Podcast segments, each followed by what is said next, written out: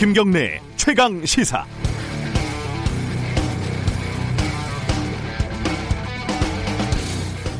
네, 검찰이 어제 이재용 삼성전자 부회장에 대해서 구속영장을 청구했습니다. 예상했던 바이긴 했는데 반응들이 뭐 좋은 말로 하면 참 재밌습니다. 먼저 해도 해도 너무한다. 기업을 4년 동안 해집었으면 됐지 기어이 총수를 구속해야 하는 것이냐. 정말 해도 해도 너무했죠. 어, 1996년 무려 24년 전에 이재용 씨는 불과 48억 원으로 삼성그룹을 손에 넣었습니다. 에버랜드 전환사채라는 마법이었고 어, 대법원에서 무죄가 나왔지만 마법은 마법이었습니다. 사회적인 비난이 엄청났죠. 하지만 이재용 씨는 멈추지 않았습니다. 제일모직과 삼성물산의 합병으로 여러 가지 계산이 있지만 대략 한 4조 원 정도 넘게 이득을 챙겼고 삼성전자 지배를 공고히 했습니다. 48억 원 이후에 뭐 뾰족하게 추가로 드린 돈은 없습니다. 해도 해도 정말 너무하지 않습니까? 그만하라고 할 때 그만해야죠. 24년 동안. 어, 또 하나의 반응은 삼성 바이오로직스 삼바가 기가 막히다. 바이오로직스 가치를 뻥튀기 해가지고 합병 비율을 조작했다는 게 시민단체 검찰 이 주장인데 지금 바이오로직스 주가 막 오르고 가치가 엄청나지 않냐는 거죠. 삼바 이렇게 잘 나갈 거를 미리 알고 미래 가치로 평가를 한 건데 뭐가 잘못한 거냐 이 경제도 모르는 무식한 것들아 이런 반응이죠.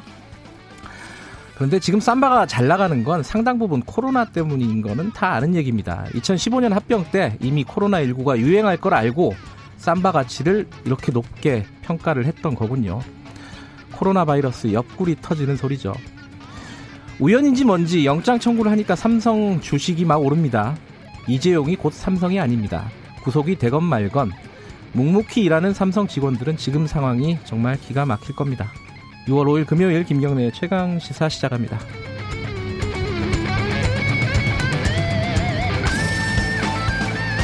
네, 김경래의 최강 시사는 유튜브 라이브 열려 있습니다. 실시간 방송 보실 수 있고요. 샵 9730으로 문자 보내주시면은 저희들이 공유하도록 하겠습니다. 짧은 문자는 50원, 긴 문자는 100원입니다. 스마트폰 콩 이용하시면 무료로 참여하실 수 있습니다. 일부에서는요, 이번 주에, 어, 뉴스였는데 많이 주목을 받지는 못했죠. 서울시 공무원 간첩 조작 사건, 이 사건을 수사했던 검사들에 대해서 무혐의, 그러니까 불기소 처분을 내렸습니다.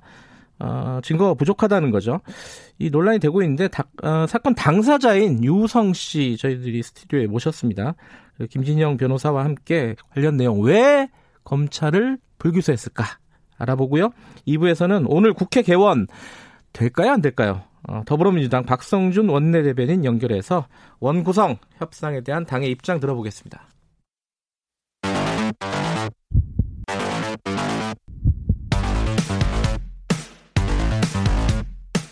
오늘 아침 가장 뜨거운 뉴스 뉴스 unboxing 네 뉴스 unboxing 어, 고발 뉴스 민동기 기자 나와 있습니다. 안녕하세요. 안녕하십니까. 이재용 부회장 구속영장이 어제 청구가 됐고 그러면 언제 그 구속영장 실질 심사를 하잖아요? 다음 주 월요일 서울중앙지법 영장 실질 심사가 예정이 돼 있습니다. 네. 오전 10시 30분이라고 하는데요. 이때 아마 최종 결정이 될 것 같습니다. 지금 그 전에 나왔던 뉴스가 삼, 삼성 측 이재용 씨 측이 수사 심의위 그러니까 기소할 건지 말 건지 검찰 이들 말고 심의위에서 결정해 달라 이렇게 요청을 했잖아요. 네. 검찰이 바로 들어간 겁니다. 영장이 이, 이 부분에 대해서 좀 얘기들이 있죠. 아니, 그래서 뭐 반격 아니냐 네. 기자들이 이렇게 부르니까 네. 검찰이 그거 전혀 사실이 아니다라는 입장을 내놓았습니다. 네. 그러니까 원래 지난주 두 차례 이재용 부회장을 조사를 했고 지난 1일 구속영장 청구 방침을 결정을 했다는 겁니다. 네. 그리고 7월에 검찰 임사를 앞두고 있기 때문에 이 부회장에 대한 구속영장 청구와 기소가 만약에 지연이 되면 수사 자체가 흔들릴 수 있다 이런 것도 고려를 한 것으로 보입니다. 네. 아, 윤석열 검찰총장도 지난 3일 이 구속영장 청구에 대해서 승인을 했다라고 하거든요. 아, 일단 뭐 이재용 부회장 쪽에서는 강한 유감의 뜻을 표한다는 입장을 밝혔습니다. 심의위가 열릴까요? 이거는 뭐 검찰이 결정할 부분이잖아요. 사실 뭐 열린다 하더라도요. 네. 일단 그 검찰이 구속영장을 청구를 하지 않았습니까? 네. 그러니까 이 자체가 상당히 좀 무의미한 그런 상황이 됐고요. 네. 만약에 이제 좀 여, 열리지 않는다 하더라도 네. 뭐그 수사심의 자체가 지금 열릴까 말까를 결정하는 거는 부의심의위원회 아니겠습니까? 아, 예. 여기에서 지금 검찰이 구속영장을 청구한 상황에서 과연 어떤 결정을 할 것인가? 아예 아. 좀 열리지 않을 가능성도 충분히 있는 그러니까 것 같습니다. 영장이 발부가 되면은 네. 8일 날 어, 심사를 해가지고 영장이 발부가 되면 사실 구속됐는데 기소하지 말라고 하기는 좀 그렇잖아요. 그렇죠. 그거는 네. 어, 그런 상황일 거고 영장이 기각이 된다면은 네. 심의가 열려서 기소 여부를 판단할 수도 있지 않을까. 근데 뭐 상식적으로 보면은 수사팀이 네. 영장 청구까지 했는데 네. 기각이 됐다 하더라도 하더라도 심의의 그 결정을 과연 수용을 할 것인가 이것도 음. 좀 다른 문제인 음. 것 같습니다. 수용을 하든 말든 밟지 않을까라는 생각은 들어요. 왜냐하면 절차적으로 그렇죠. 예, 좀 신중하게 가지 않을까 그 검찰 입장에서도 좀 8일날 영장 나오는 걸 좀 보고 다시 한번 얘기를 해보도록 하겠습니다. 네. 오늘 국회 본회의 어, 열릴까요? 어떻게 될 것 같으세요? 어, 강행을 할 것 같습니다. 그래요? 음, 민주당이. 음. 그러니까 일단 어제 저녁 늦게까지 여야 원내 지도부가 개원 협상을 했는데 네. 이견을 좁히진 못했고요. 잠시 뒤인 오전 10시 이전에 다시 만나기로 했습니다. 일단 민주당은 코로나발 위기 대처가 매우 심각하기 때문에 3차 추경 예산 처리가 시급하다. 이걸 이제 개원 이유로 들고 있는데요. 물밑에서는 지금 177석 의석을 가지고도 개원 일정 하나 지키지 못하면 네. 21대 국회 임기 내내 야당에 끌려다닐 수밖에 없다. 이런 분위기가 좀 많은 것 같습니다. 만약에 오늘 예고한 대로 본회의를 열어서 의장단을 선출을 하게 되면은요. 네. 2004년 17대 국회 이후에 정시 개원하는 첫 국회가 됩니다. 아, 이게 타결이 될지 안 될지 참 좀, 좀 이따가 저희들이 2부에서 어, 더불어민주당 어, 원내 대변인 박성준 의원 연결해가지고 네. 물어보겠습니다. 네. 지금 진짜 하는 건지 안 하는 건지. 네. 그때 좀 자세히 얘기하도록 하고요. 자, 부산에서 부장검사가 길거리에서 성추행을 해가지고 현장에서 체포가 됐다. 넘어갑시다, 이거. 뭐왜 이러는 거예요, 도대체. 예. 그러고 MBC에 그 박사방 가입을 했던 기자 있잖아요. 네. 조사 결과가 나왔다면서요? 어제 MBC가 발표를 했습니다. 그러니까 박사방의 유료 회원 가입 시도 의혹에 대해서 조사를 했는데 네. 해당 기자가 박사방에 가입해 활동을 했다 이렇게 MBC가 결론을 내렸습니다. 음. 그러니까 해당 기자는 취재 목적으로 가입을 했다라고 계속 해명을 하고 있는 것 같은데요. 예. MBC가 조사를 해보니까 일단 통상적인 취재 절차를 거치지도 않았고, 네. 그리고 취재 목적이었다는 본인 진술 외에 이걸 입증할 만한 어떤 증거도 확인할 수 없었다 음. 이렇게 밝혔습니다. 네. 그리고 개인 지급 법인 휴대전화를 통해서 박사방에 가입을 했거든요. 예. 근데 그 해당 기자가 휴대전화를 분실했다 이렇게 진술했다고 아, 합니다. 요즘은 무슨 일만 생기면 다 휴대전화가 분실되고 포맷되고 그러니까 석연치 않은 그런 네. 대목이기 때문에 MBC가 해당 기자에 대한 인사위원회를 열어가지고요 네. 징계 등 사규에서 정한 조치를 취할 예정입니다. 아, 징계 절차를 밟겠네요. 네. 어제 뉴스 중에 가장 뭐랄까 놀라운 뉴스 중에 하나였습니다.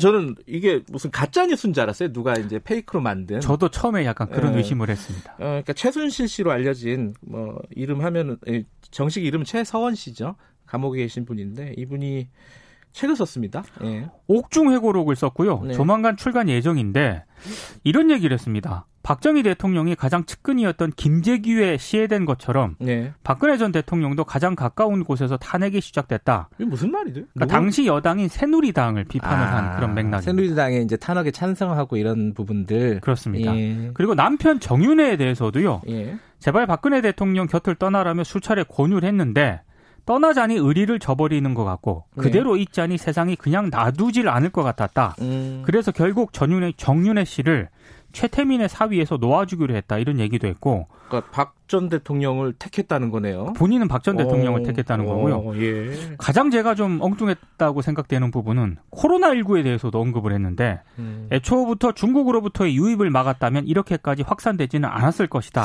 이 감옥에 계신 분이 이런 것까지 또 아, 뉴스를 굉장히 열심히 보나 아, 그런가 봐요. 예. 그리고 이러, 이거도 있습니다. 코로나19 때문에 검찰의 울산시장 수사 및 조국 사건 등이 묻혀버렸다. 아, 아예 여... 검찰 조직을 모두 바이러스 전담반으로 만들어서 그 사건들을 영원히 묻어버리려고 하는지 모르겠다. 음... 이런 대목도 있다고 합니다. 어, 역시 전국에 관심이 많으셨던 지금도 많으신 분이군요. 제목이 나는 누구인가. 네. 궁금하지 않습니다. 왜냐면은 최순실입니다. 나는 누구인가. 최순실입니다. 최순실. 여기까지 듣죠?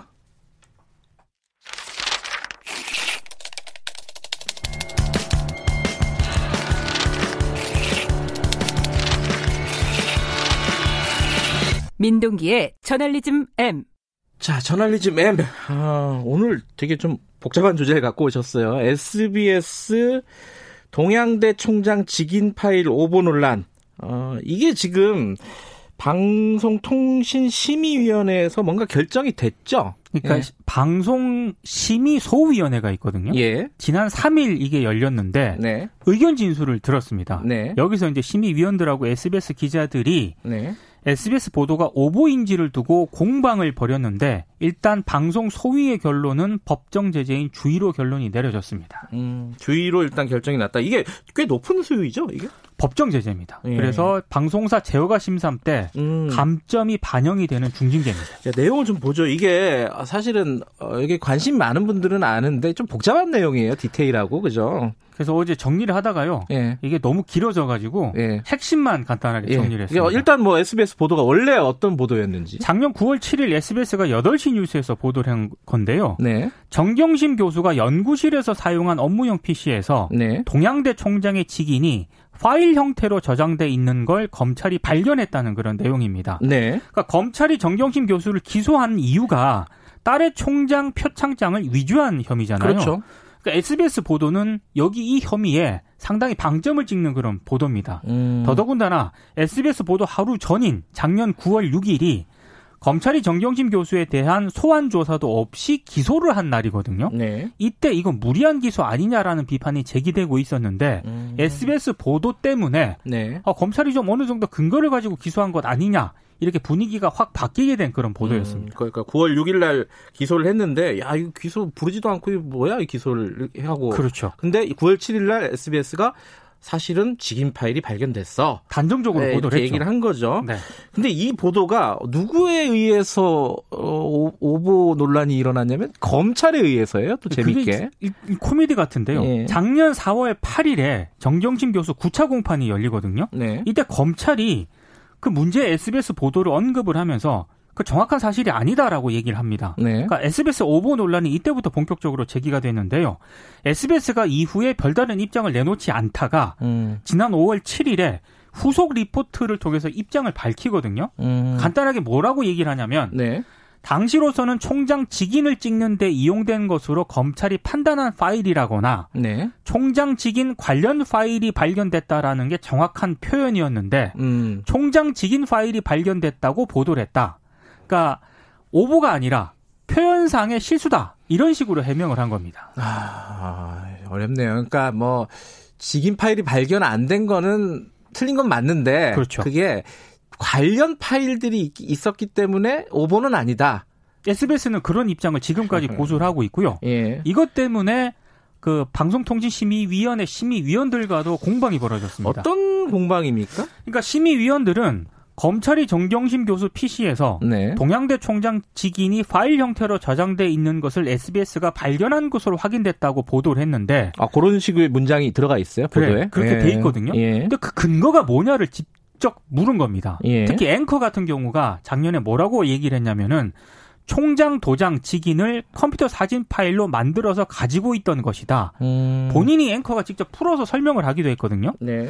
근데 작년 9월 7일 SBS 보도 시점을 보면 네. 표창창 위조 방식이 총장 직인을 이미 날인한 건지 디지털 방식으로 위조한 것인지가 드러나지도 않은 그런 상황이었고요. 네. 더더군다나 검찰이 압수수색을 하기 전입니다. 음. 그러니까 심의위원들 입장에서는 아니 이걸 어떻게 단정적으로 어떤 근거로 보도를 했느냐 이걸 집중적으로 물을 수밖에 없는 그런 상황이었습니다. 어. 야, 그 굉장히 좀 미스테리하네요. 이게 뭐야 압수수색도 하기 전이었는데 그러니까 좋게 말하면 앞서가는 보도를 한 건데요. 음, 원래 SBS가 한 시간 앞서가는 데서 죄송합니다. 이 농담할 상황이 아닌데. 어쨌든 SBS 쪽의 입장은 뭐였어요? 이런, 이런 공방에 대해서? 그러니까 당시 표창장 직인 날인에 대해서 핵심 증거가 있다는 부분이 확인이 됐고 예. 사문서 위조 수사에 대해 잘 알고 있는 이들을 취재를 해서 총장 직인 파일일 것이라고 추정을 한 것이다. 음. 이런 입장을 내놓았습니다. 네. 아, 통장 뭐 통상적인 방식으로 취재를 했다. 취재원 보호를 위해 밝힐 수 없다. 이런 입장을 그 방통통신심의위원회 에 나가서 이제 기자들이 밝혔는데요. 네. 핵심은 오보는 아니다. 이 음. 입장을 계속 고수를 하고 있습니다. 그러면은 이게 어, 오보는 아니지만 아니라고 주장은 했지만은 결, 결, 결론은 오보로 난 거라고 보면 되나요? 주의 결정이 난 거면? 심의위원들, 소위원들은 이제 그렇게 음. 결정을 한 거고요. 네. 이게 방통심의위가 전체 회의가 열리거든요. 네. 이때 심의위원 전원이 출석을 한 가운데 해당 안건을 다시 논의를 합니다. 예. 이때 만약에 이제 법정 제재가 결정이 되면 이제 상당히 중징계가 결정이 되는데요. 음. 사실 저는 방통심의위가 SBS 보도에 대해서 중징계를 내리는 것이 온당하냐 음. 여기에 대해서는 이견이 있을 수 있다고 봅니다. 아하. 근데 저는 어, SBS가 어찌 됐든 지난해 9월 7일에 보도한 거는 굉장히 단정적으로 보도를 했거든요. 네. 부정확한 부분이 분명히 발견이 된 거 아니겠습니까? 네. 여기에 대해서는 좀 잘못을 인정을 하고 사과를 하거나 정정을 하는 게 저는 온당한 태도라고 보는데 여기에 대해서는 아직 SBS가 사과도 없고 정정도 없다. 이게 가장 큰 문제이지 않나 저는 이런 생각을 좀 해봤습니다. 뭐 오보가 아니라고 SBS는 주장하지만은 팩트가 디테일에서 다른 건 사실인 거고요, 그죠? 그 다른 부분에 대해서 정정을 음. 하고 사과를 하면 되는 거거든요. 그러니까 이렇게 의도적이지 않은 뭐 의도를 지금 밝힌 건 아니기 때문에 그렇습니다. 의도적이지 않은 오보를 법적으로 제재하는 거는 저도 사실은 마땅치가 않습니다. 않습, 네. 않는데 말씀하신 대로 SBS가 대응을 이를 좀 키우는 방향으로 한 거 아닌가라는 생각도 들고요. 김재영 심의위원이 이런 이런 얘기를 했더라고요. 네. 언론은 취재원이 말한 사실에서 한 발 더 나아가 진위를 최대한 확인해야 한다. 음... 이런 얘기를 했는데 이거는 고피보볼 대목입니다.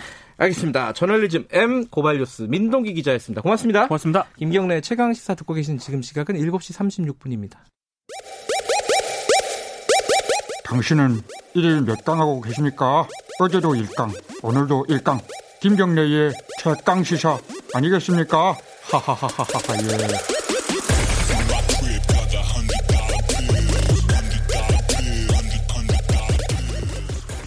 예. 네, 어, 앞서 말씀드렸듯이 서울시 공무원 간첩 조작 사건 이거 기억하실 겁니다. 이게 당시에 증거가 조작된다는 됐다는 게 밝혀져서 혐의를 받던 어, 당사자 피의자는 무죄가 다 나왔고요. 그리고 국정원 직원 증거를 조작한 국정원 직원도 처벌을 받았어요. 근데 어, 이걸 기소를 했던 검찰은 증거가 불충분하다는 이유로 불기소가 됐습니다. 일부에서는 아니 그 증거가 조작되는 거 검찰도 다 알고 있었다 이런 주장도 있고요. 좀 자세히 얘기를 들어보죠. 오늘 특별히 당사자십니다. 어, 유우성 씨 간첩 조작 사건의 당사자인 유우성 씨 스튜디오에 모셨습니다. 안녕하세요. 안녕하세요. 유우성입니다. 그리고 이 사건 변호를 맡았었던 김진영 변호사님 나와 계십니다. 안녕하세요. 예, 안녕하세요. 네. 어, 유성 씨는 무죄 나고 나서 아, 제, 저는 이게 개인적으로 좀 궁금했었는데 원래 서울시 공무원이었잖아요. 예, 예. 복직은 안 되는 거였어요. 아 그때 계약직으로 있어서 아. 계약 기간이 끝나다 보니까 아. 사건을 워낙 길게 해가지고 계약 기간이 다 끝났습니다. 근데 상식적으로 생각하면은 예. 무죄가 나면은 뭐 그것 때문에 사실 계약도 끝난 거고 그렇게 되는 거잖아요, 사실. 예, 예, 예. 그럼 뭐 손해배상 소송이라도 하셨어야 되는 거 아니에요? 손해배상 소송은 진작을 했는데 그 아직도 안 끝나고 있습니다. 아직도 계속, 안 끝났어요? 예, 계속 계속 아, 진행형입니다. 진행되고 있습니까? 예, 예. 아, 그럼 아직도 뭐 법, 법정 왔다 갔다 하시고 예, 지금도 다니고 있습니다. 그렇군요. 끝나지 않은 사건이군요, 이게. 예. 일단은 변호사님이 간단하게 그 청취자분들 모르시는 분들도 있으실 거니까요. 2013년도에 벌어진 거라 벌써 7년입니다, 이게. 어떤 사건이었는지 간단하게 좀 설명해 주세요. 서울시 간첩 조작 사건. 네. 예, 그 당시에 언론에 굉장히 많이 보도가 되어서 네. 어, 아시는 분들도 계시겠습니다만은 네. 간단하게 설명을 드리자면 어, 유성 씨의 여동생이 그 북한에 살고 있던 여동생이 오빠와 함께 대한민국에 살기 위해서 어, 입국을 했었는데 국정원에서 어, 국정원에서 그 유성 씨 여동생을 6개월 동안 불법 감금을 한 음. 상태에서 허위 자백을 시킨 겁니다. 그래서 오빠가 간첩이라는 진술을 해서 기소가 됐었는데 법정에서 그런 음, 진술이 어, 가혹행위를 통해 만들어진 음. 허위 자백이라는 사실이 확인되면서 네. 유성 씨에 대한 간첩 혐의에 대한 전부 무죄가 선고됐고 예. 항소심에서는 국정원이 무죄 판결을 뒤집기 위해 중국, 북한 간의 출입경 기록을 위조해서 증거로 제출한 사실이 밝혀져서 오히려 국정원 수사관들이 증거 조작, 불법 체포, 감금 등의 혐의로 처벌을 받은 사건입니다. 이건 하나 좀 여쭤봐야 될 것 같아요. 오래된 사건이라 마음이 아프시겠지만 좀 시간이 지나서 좀 나아지셨죠? 그래도 아, 예, 예, 예. 예. 그 동생분이 이제 화상으로 법정에서 이제 진술을 하고 이럴 때 유성 씨가 예. 엄청 우는 것을 저희들이 예. 기사로도 보고 그 음성으로도 들었어요. 그때 심정이 어떠셨습니까? 동생이 이거 저, 저, 저 상상이 안 가요. 그 제가 국정원에 이제 긴급 체포돼 가지고 조사를 이제 아침 일찍까지 밤늦게까지 네. 그때 계속 혼자 받았 음. 초반에는 혼자 받았거든요. 네. 사실은 그때는 두 가지 마음이 들었어요. 하나는 동생에 대한 너무 미안함과 음. 동생이 지금 있는 법정에서 진술이 끝나면 다시 국정원으로 돌아가야 되는데 음. 그 본인이 그 가지고 있는 그 공포와 무서움 두려움이 얼마나 크겠나 하는 생각이 음. 공동적으로 변호인단까지 다 똑같은 생각이 음. 들었어요. 그리고 법정에서도 동생이 그런 마음이 있어서 사실을 말하는데 힘들겠지만 그래도 진실을 밝혀달라고 얘기해서 사실은 그때 녹음을 조금만 볼륨을 키워, 키워서 들어보면요. 동생이 중간중간에 이건 다 거짓말이야. 거짓말이야 하고 계속 반복적으로 얘기했던 부분이 나중에 녹음 파일을 키워보면서 저희들 듣게 됐습니다. 그 이제 동생분이 어 강압적인 어떤 수사 가혹행위 예. 때문에 허위 진술을 하게 된 것은 이제 밝혀졌는데 예, 예. 그거 말고 증거들이 조작됐다 이게 사실 일반 사람들한테는 더 충격적이었어요. 예, 예. 그 변호사님이 어떤 증거들이 조작이 됐는지 간단하게 좀 설명을 해주시죠. 음, 어, 언론에 많이 네. 보도가 되었었던 내용은 음, 사실은 이제 항소심 단계에서 유성 씨에 대한 국가보안법 혐의가 모두 유죄가 선, 아니, 무죄가 선고되자 어, 국정원이 사실은 유우성 씨가 북한에 여러 차례 오고 간 간첩이다라는 혐의를 만들어내기 위해서 어, 중국에서 북한으로 어, 건너간 출입경 기록을 위조를 음. 했습니다. 음. 근데 이것이 어, 위조된 것이고 네. 사실은 네. 그렇게 들어간 적이 없다라고 저희가 어, 주장을 재판에서 주장을 하니까 음. 아, 자신들이 만들어 온 서류가 실제 서류다라는 중국 공안의 확인서를 다시 위조를 했고요. 아, 위조한 이런, 서류를 또 확인하기 위해서 또 위조를 한 거군요. 예, 이런 네. 식으로 여러 차례 확인서를 추가로 위조된 확인서를 제출을 네. 했고 사실은 이것이 언론에 많이 회자된 것입니다만은 이 밖에도 어뭐 유성 씨가 북한에서 촬영한 사진이다라고 음. 제출을 음. 법정에서 했던 사진 파일도 실제로는 중국에서 중국 연길에서 가족들이 살고 있었는데 음. 그 중국에서 촬영된 사진이라는 사실이라든지 아니면 어 공소장에는 주, 어, 유성 씨가 북한에 들어가서 간첩 활동을 했다라고 기재된 그 기간 동안 실제로 유성 씨는 중국에서 활동을 했었기 때문에 중국에서 통화한 통화 음. 내역들이 있었습니다. 이런 아. 것들을 은폐하고 제출하지 않는 등 음. 그야말로 여러 가지 종합적으로 총체적으로 사건을 조작했었던 것이죠. 당시 그러니까 출입 경 기록이라고 하는데 어쨌든 이제 중국을 왔다 갔다 했다는 그 기록을 이제 검찰이 네. 제출을 하는 거잖아요. 그 이제 물론 만든 거는 국정원이 만들었지만은 제출은 이제 검찰이 한 건데 그게 본인이 왔다 갔다 한 게 아닌데 이제 제출이 된 거잖아요. 예. 아, 피고인 입장에서 이걸 어떻게 받아들였어요? 그때 당시에는 예. 그 국정원에 제가 처음 체포돼서 첫날에 예. 국정원에 있는 수사관이 저에게 출입금 기록 원본 이미지를 예. 이렇게 저한테 제출해 보였어요. 아 보여줬어요? 조작 안된 예. 거 어. 원본 이미지를 가지고 아, 원래 조작되기 전에 예, 예, 예, 전혀 아무것도 없는 걸 이렇게 보였어요. 어. 저한테 보이면서 아 이거 봐라 뭐 이런 어. 식으로 하더라고요. 그래서 저희 그때 그걸 저한테로 제시를 했고 예. 나중에 법정에서 그 이제 이시원 검사가 예. 그 법정에서 실수로 자기도 그 원본을 본 적이 있다는 취지로 얘기를 했었어요. 아, 재판장에서 그, 예, 예, 실수로. 그 다음 법정에서 본인이 번복을 했지만 예. 어떻게 보게 되면 검찰에서는 이 조작되기 전 원본을 보고도 조작본이 왔을 때 음. 그에 대한 문제 제기도 안 하고 네. 그걸 검토를 안 하고 그냥 제출을 한 거거든요. 예. 사실은 그 외에도 검사들에 대해서 그 이제 유가려 씨가 이제 조사를 받으면서 동생분 예, 유가려 씨는 예. 조사를 받으면서 이시원 검사에게 이 모든 것이 거짓말이고 조작된 부분이다 억울하다고 음. 얘기를 했었어요. 음. 그런데 뭐 그때 해당 검사는 그걸 갖다가 사실 들어봐야 되는데 네. 오히려 동생에게 이렇게 말하면 도와줄 수 없다. 음. 원래대로 진술을 그거를 유지해야 된다는 네. 식으로 얘기를 해가지고 동생이 너무 충격도 많이 받고 아 이건 어차피 안 되는 거구나. 사실 이런 것들이 법정에서 다 나왔던 얘기입니다. 그 유호성 씨는 그럼 그게 검찰이 이게 출입경 기록이라고 조작된 걸 제출했을 때 검찰이요. 예, 예, 예. 그 법정에서 아 저게 조작된 거다라는 걸 처음부터 알, 아셨어요? 그러면? 1심 때 처음부터 저희들은 음. 그 계속 출입금 기록에 대해서 주장을 계속 해서 해왔고 음. 설마 조작본이 나올 거라고 생각도 못했거든요. 네. 조작본이 나와서 그 다음 법정에서 저희들이 적법박 절차를 받아서 그 원본을 음. 다시 이렇게 구입 구, 구에다가 네. 법정에 제출을 하게 된 겁니다. 어쨌든 이제 그게 조작됐다라는 건 사실은 밝혀졌는데 예. 이게 누가 조작했느냐 그걸 따져보면 이게 검찰이 직접 한 건 아니고 국정원 직원들이 한 거죠, 그죠? 음, 어떻게 봐야 됩니까? 뭐 지금까지 확인된 사실에 의하면은 음. 그렇습니다. 다만 네. 그런데 여러 가지 추가적으로 언론 뭐 네. 스타파라는 언론이 심층 취재를 해서 확인된 결과에 따르자면 당시에 그 수사 검사 예, 국정원에 파견되어 있었던 검사가 1심에서 무죄 판결이 되자 아, 국정원 수사관들에게 돈이 얼마가 들던지 어, 아. 유성이 출입경 뭐 북한을 건너갔다 왔다는 출입경 기록을 입수해라라고 이야기를 했다고 합니다. 그런데 음. 중요한 것은 그 전에 검찰은 1심 단계에서부터 어, 유성 씨가 갔다 왔다는 증거를 찾기 위해서 뭐 여러 가지 경로로 어, 외교적인 경로를 통해서 중국에 유성이라는 사람의 출입경 기록을 어, 줄수 있겠느냐라고 이야기를 했지만 음. 이미 그 당시에 중국에서는 외부에 우리의 출입경 기록이라든지 이런 공문서를 유출할 수 없다, 제공할 수 음. 없다라는 취지로 공식적인 경로를 통해서는 입수할 수 없다는 사실을 음. 확인을 했었습니다. 음. 추가적으로 그 검찰 과거사위원회에서 조사를 해본 바에 의하면 네. 국정원 검사에게 내용이 서로 다른 네 개의 출입경 기록을 보여줬고 그 중에서 검사가 제일 그럴듯한 위조 기록을 골라서 법원에 제출한 것이라는 사실이 확인됐습니다.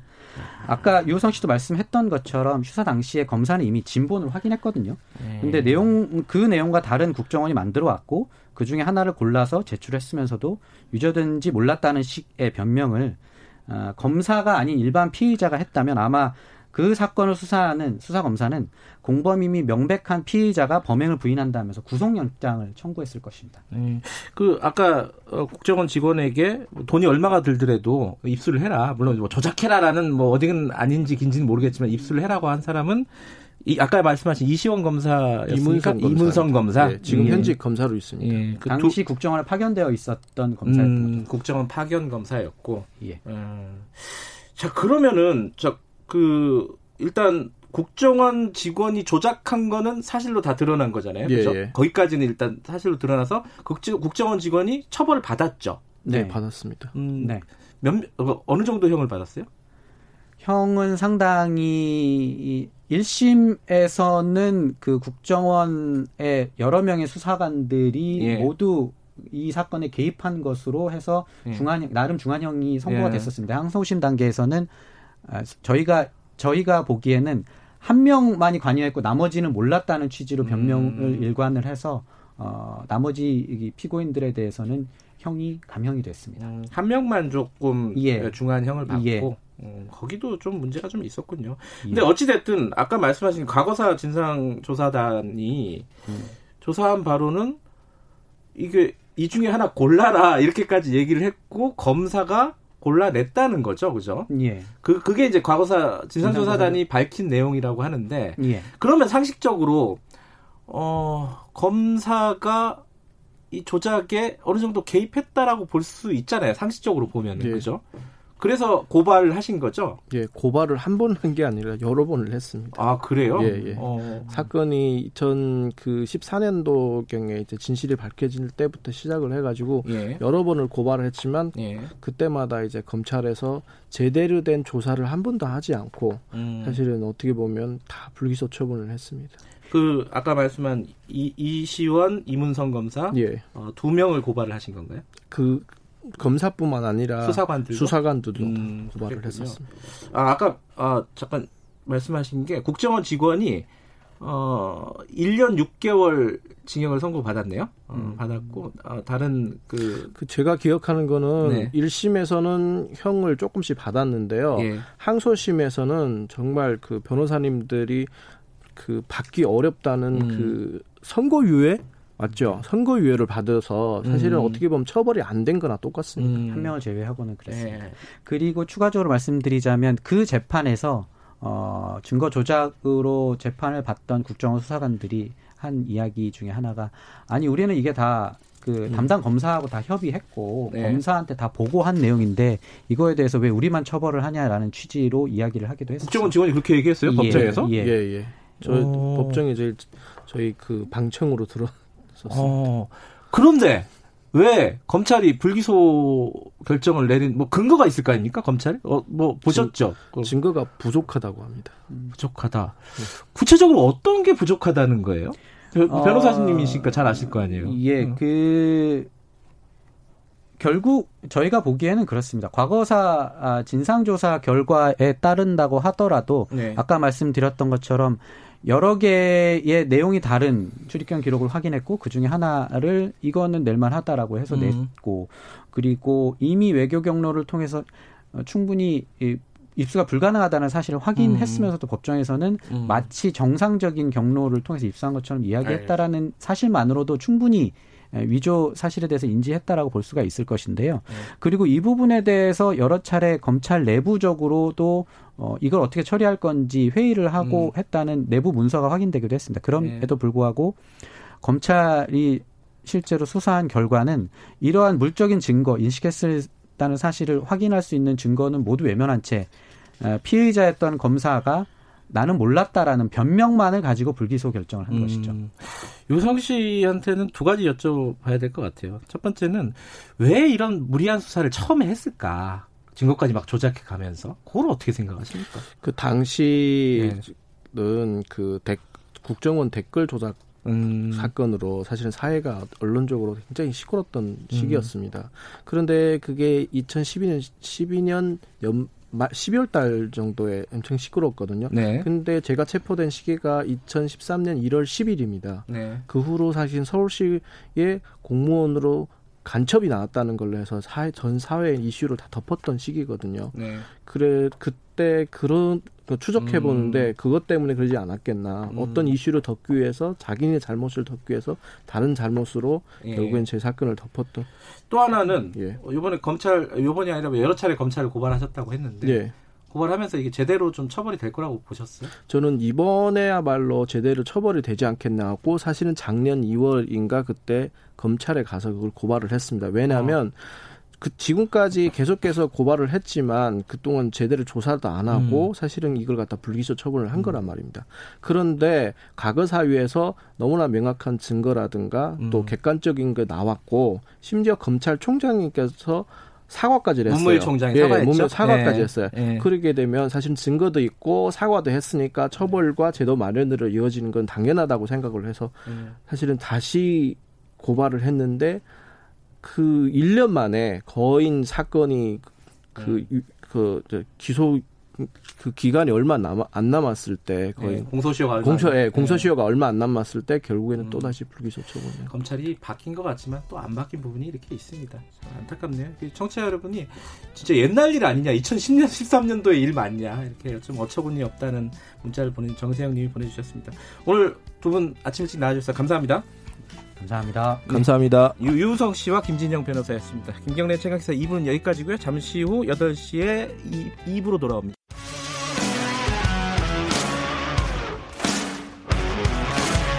뉴스타파 기자 김경래 최강 시사.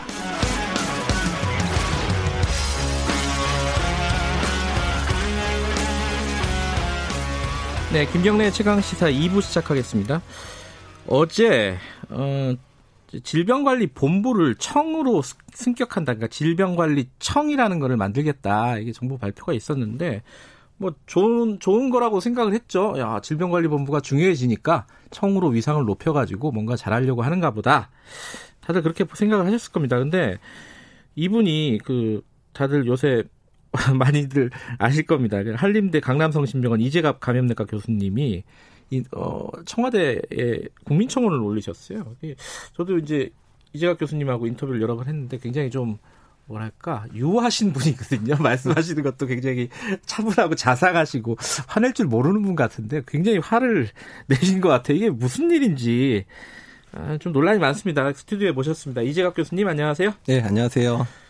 제가 말씀드렸는데 청으로 올라가면은 뭐 질병관리본부의 권한이라든가 이런 것들이 더 세지고 더 적극적으로 대응할 수 있고 더 좋은 거 아닙니까? 뭐가 문제라고 생각하시는지 간단하게 설명해 주세요. 일단 질병관리청이 되는 건 당연히 환영을 해야 되는 거고요. 네. 청이 돼버리 되면 이제 예산권하고 인사권을 행사할 수 있기 때문에 음.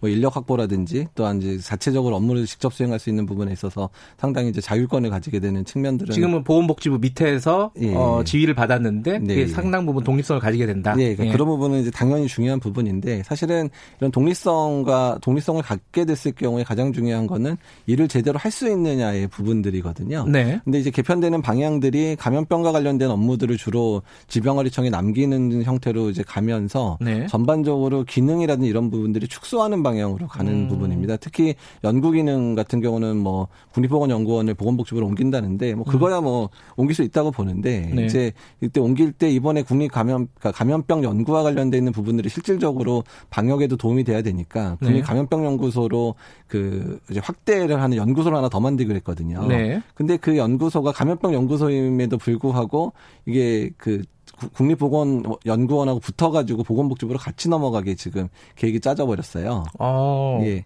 그, 그러니까 이제 질병관리본부 가지고 있었던 이제 연구 기능 자체가 이제 다 떨어져서 나가는 형태가 돼버리는 거죠. 그러니까 이렇게 되면 질병관리본부 자체에서 연구해야 되는 부분들은 따로 뭐 다시 조직을 만들어야 되는데 네. 굳이 국립감염병 연구소란 걸 만드는데 굳이 그거를 NI 그 국립보건연구원에 붙여서 보건복지부로 굳이 갈 필요가 있느냐라는 음. 얘기입니다. 예. 요번에 원래 없던 조직인 어 국립 감염병 연구소 소인가요 원인가요? 연구소요. 네, 연구소를 어, 만들 계획이었는데 예, 그것도 예. 보건복지부가 가져가 버렸다. 예, 가져가는 거로 발표가 됐습니다. 예. 어 근데 원래 원래 이제 그 질병관리본부나 본부가 됐든 청이 됐든 이런 예. 감염병 연구와 관련된 기구를 갖고 있는 게 맞아요? 그러니까 보통 이제 산하의 보통은 연구소를 음. 대부분 음. 이제 다른 청들도 네. 연구소를 가지고 있는 부분들이 많거든요. 음. 정책연구원이든 뭐 연구소든 가지고 있는데요. 네. 그러니까 이제 정부나 행, 그러니까 보건복지부나 행안부에서는 이제 국립감염병 연구소가 만들어지면 이제 바이러스에 대한 연구부터 해서 뭐 백신 만들고 이런 걸 하니까 전반적인 그런 다른 부서와 협조를 통해서 해야 되니까 그게 보건복지 있다고 보건복지부에 있는 게 맞다고 얘기를 하고는 있어요. 그러니까 음. 그 취지를 저희가 뭐 모르는 거는 아닌데 네. 그렇지만 질병관리본부 자체도 연구를 해야 되는 부분들이 있고 특히 감염병 연구에 있어서는 더 특화돼야 되는데 연구 음. 조직을 그러면 또 뭐 따로 만들 것처럼 이렇게 얘기를 하거든요. 음. 근데 이게 국립감염병 연구소나 이런 것처럼 규모를 크게 만들 수 있을 거냐? 그러지 못할 거거든요. 음. 그러면 질병관리본부가 지금까지 국립보건연구원이 질병관리본부랑 같이 붙어 있으면서 많은 연구들을 수행해 줬었던 부분들의 기능이 많이 떨어지다 보니까 음. 그러니까 이제 질병관리청이 뭔가를 일을 하려고 그러면 누군가가 연구를 해주고 데이터를 만들어주고 네네. 네. 계속해서 소스를 만들어줘야 되는데 그런 기능들 이 많이 약화될 거라는 거죠. 이 논란이 불거지고 정부에서 어제 뭐 해명들을 많이 했어요. 근데 네. 그 중에 하나가 지금 말씀하신 부분인데 방역하고 연구는 분리하는 게 세계적인 추세다. 이게 이제 뭐 미국 사례 같은 걸 들면 시, 미국이 CDC하고 NIH, NIH 예, 예. 그러니까 질병통제예방센터하고 국립보건원이 예, 예. 분리가 돼 있지 않느냐. 그 다 보건복지부 산하에 들어가 있지 않느냐. 그렇게 얘기를 했어요. 이거 어떻게 받아들여야 될까요? 그 미국은 그 조직 자체가 상당히 오래됐고요. 예. 그러니까 NIH 같은 경우는 단순히 그냥 이렇게 뭐 감염병 원고라는 이런 것만 하는 게 아니라 예. 전반적인 그런 그 바이오 헬스에 대한 모든 R&D를 다 총괄을 하거든요. 네. 사실 우리나라 같은 경우는 NIH가 이렇게 독립이 된다고 하더라도 예. 많은 연구 부분이 이제 과학기술 통신부 밑에 있는 여러 출연원 쪽에 분산이 돼 있어요. 음. 그러니까 만약에 국립보건연구원을 키워서 어떻게 할 거면 그런 네. 기능까지 다 통합을 해가지고 이제 바이오 헬스에 관련된 부분을 확실히 확실히 키워줘야 음. 되는 부분인데 지금까지 그렇게 하지도 않았거든요. 네. 그래서 그렇게 하지도 않으니까 단순히 그런 부분 신경도 안 쓰면서 질병관리본부 옆에 붙여가지고 작은 조직으로 그냥 니네 안에 살 거만 해 이런 식으로 운영을 했었는데 이번에 네. 이제 그 부분이 중요해져서 키운다 그러니까 갑자기 보건복지부에서 그거를 가져가겠다고 한 부분이고 아. 근데 사실은 뭐 그거 가져 가는 거는 뭐 앞으로 NIH 미국의 NIH처럼 키울 거라 그러면 좋아요 그 부분은. 네. 근데 네. 감염병 연구와 관련돼 있는 시설까지 왜 가져가냐 이거죠. 거죠. 아하. 근데 이제 이제 궁금한 거는 음 이게 이제 요번에 코로나 사태가 터지고 나서 질병관리본부의 역할이 굉장히 중요하다는 네. 거를 그럼 국민들도 알게 됐고 정부도 알게 됐기 때문에 이거 네. 위상을 좀 높여야겠다. 네. 그리고 독립적으로 운영을 해야겠다라는 문제인식은 다 공유가 돼 있는 상황이었어요. 네, 네. 그래서 청으로 가자 이렇게 결정을 한 거였는데 네. 그럼 청으로 가면은 어떻게 이제 역할들을 분담하고 조직이나 인력을 어 이렇게 세부 세부 세부적으로 어떻게 나눌 것이냐. 이거를 분명히 청와대에서 TF 만들어서 했잖아요. 네, 예. 전문가 의견을 들었을 거 아닙니까? 네, 예. 의견 제시를 하셨죠. 뭐 제가 한 건 아니죠. 제가 그 팀에 들어가 있지는 그러니까 않았지만 전문가들이 전문가들이 예. 들어가서 제시를 했었죠. 그러니까 이, 지금 말씀하신 그런 우려나 의견 제시를 하셨을 거 아니에요? 네. 예. 분위기는 어떻다 어땠었다 그러니까 그래요? 이제 질병관리청을 독립을 하면서 예. 그러니까 연구기능 부분들은 좀 논란이 좀 있긴 있었던 것 같아요. 그래서 음. 어떻든 그렇든 이제 감염병 연구기능은 확대가 필요하다는 의견들을 드렸고 네. 그게 국립감염병 연구소든 어떤 다른 연구소든 반드시 확충이 필요하다라고는 음. 얘기가 됐습니다. 근데 네. 그 부분이 이제 국립감염병 연구소가 생기니까 저희는 당연히 국립감염병 연구소에서 그 일을 맡을 줄 줄을 알았는데 그게 음. 보건복지부 넘어갔고 아직까지 질병관리청 내에서의 연구 조직에 관련된 얘기는 아직 논의가 아직 안 끝난 상황이기는 해요. 음. 근데 어차피 그렇게 중복하느니 그냥 만들기로 한 거를 질병관리청에서 이제 통할하게 하는 게 좋겠다라는 생각들이 든다는 음. 거고요. 음. 그다음에 행정과 관련돼 있는 부분인데 지금 지방에다 지방 권역마다 질병 대응 센터라는 조직을 네. 구성하기로 했는데 그러니까 그거는 대응 센터를 만드는 건 좋긴 좋지만 이게 대응 센터면 그냥 질병관리부청의 한 국을 그냥 지방에다 하나씩 두는 정도 수준이기 때문에 행정권이나 이런 부분들을 갖기가 어려워져요. 네. 그러니까 그럴 바에는 아예 식약처가 지방의 청을 가지고 있는 지방 지청을 가지고 있는 것처럼 아예 음. 지방청으로 만들어서 그래서 지자체랑 협력을 하고 일부 보건소의 감염병 관리 기능 같은 경우는 그런 지방청에서 통할할 수 있게끔 해주면 실제로 중앙에서 전달되는 많은 감염병에 대한 전략들이 지자체랑 협 력도 좋을 거고 아주 급한 위기 상황 같은 이런 코로나19 상황에서는 아주 일사불란하게 이런 감염병 대응을 할 수 있을 음. 거라 생각들이 들기 때문에 네. 지방청과 관련돼 있는 그러니까 지방 그러니까 질병 대응 센터도 한 단계 업그레이드 돼야 된다는 얘기죠. 어, 지금 이제 지자체의 지휘를 받게 돼 있잖아요. 네, 그렇죠. 그것도 이제 질병관리청의 지휘를 받게끔 만드는 게 대, 어, 좋다고 보시는 거예요? 그러니까 이제 보건소 전체 기능을 뭐 받기는 어렵다고 하더라도 음. 적어도 감염병 관리 기능에 감염병. 대해서는 음. 이제 받아야 되는 게 그러니까 지자체 권한을 다 뺏을 수는 없는 거니까. 음. 근데 이제 그 부분이 논의가 충분히 사실 그 역할을 그러니까 뭐, 뭐 행안부라든지 뭐 그다음에 보건복지부가 그 역할을 잘 해줘서 그런 네. 기능까지 업그레이드를 해줬어야 되는데 논의가 만 거예요. 음. 근데 이제 그, 냥 쉬운 얘기로 네. 아니 뭐 보건복지 부 산하로 가든 뭐 질병관리청 산하에 있든 어, 협력해서 잘하면 되는 거 아니야? 이게 어디에 있는 게 그렇게 중요해? 라고 생각하시는 분한테는 뭐라고 설명을 하시겠습니까? 어, 그러니까 질병관리본부가 보건복지부가 밑에 있었을 때 겪었던 많은 어려움들을 생각을 해보면 네. 이게 그러니까 청이어도 사실 보건복지부 산하에 있으니까 간섭을 안 받을 수는 없는데요. 네. 근데 인사권에 관한 부분들도 그러니까 질병관리본부가 상당히 어려웠던 게 메르스 이후에 징계를 받으면서 예. 그러니까 질병관리본부에서 정말 고생했던 분들이 많이 징계를 받았고요. 예. 그것 때문에 거기서 열심히 했었던 많은 분들이 질병관리본부를 떠났어요. 예. 그리고 일단 그런 부분들이 이제 홀대받는다는 그런 느낌, 인사권에 대한 부분들 홀대받는다는 음. 느낌 때문에 그러니까 질병관리본부에서 경력을 썼던 많은 뭐, 뭐 역학조사관을 경력 쌓고 음. 이랬던 분들이 막상 이제 정부의 이제 공식 직원으로 들어가려면 다 보건복지부 지원해서 보건복지부 사무관으로 들어가는 상황들이에요. 음흠. 그러니까 그리고 그러니까 이제 인력도 부족하니까 어쩔 수 없이 보건복지부에서 인력 뭐 국장급 뭐 가장급들을 많이 질병관리본부에 보내서 일을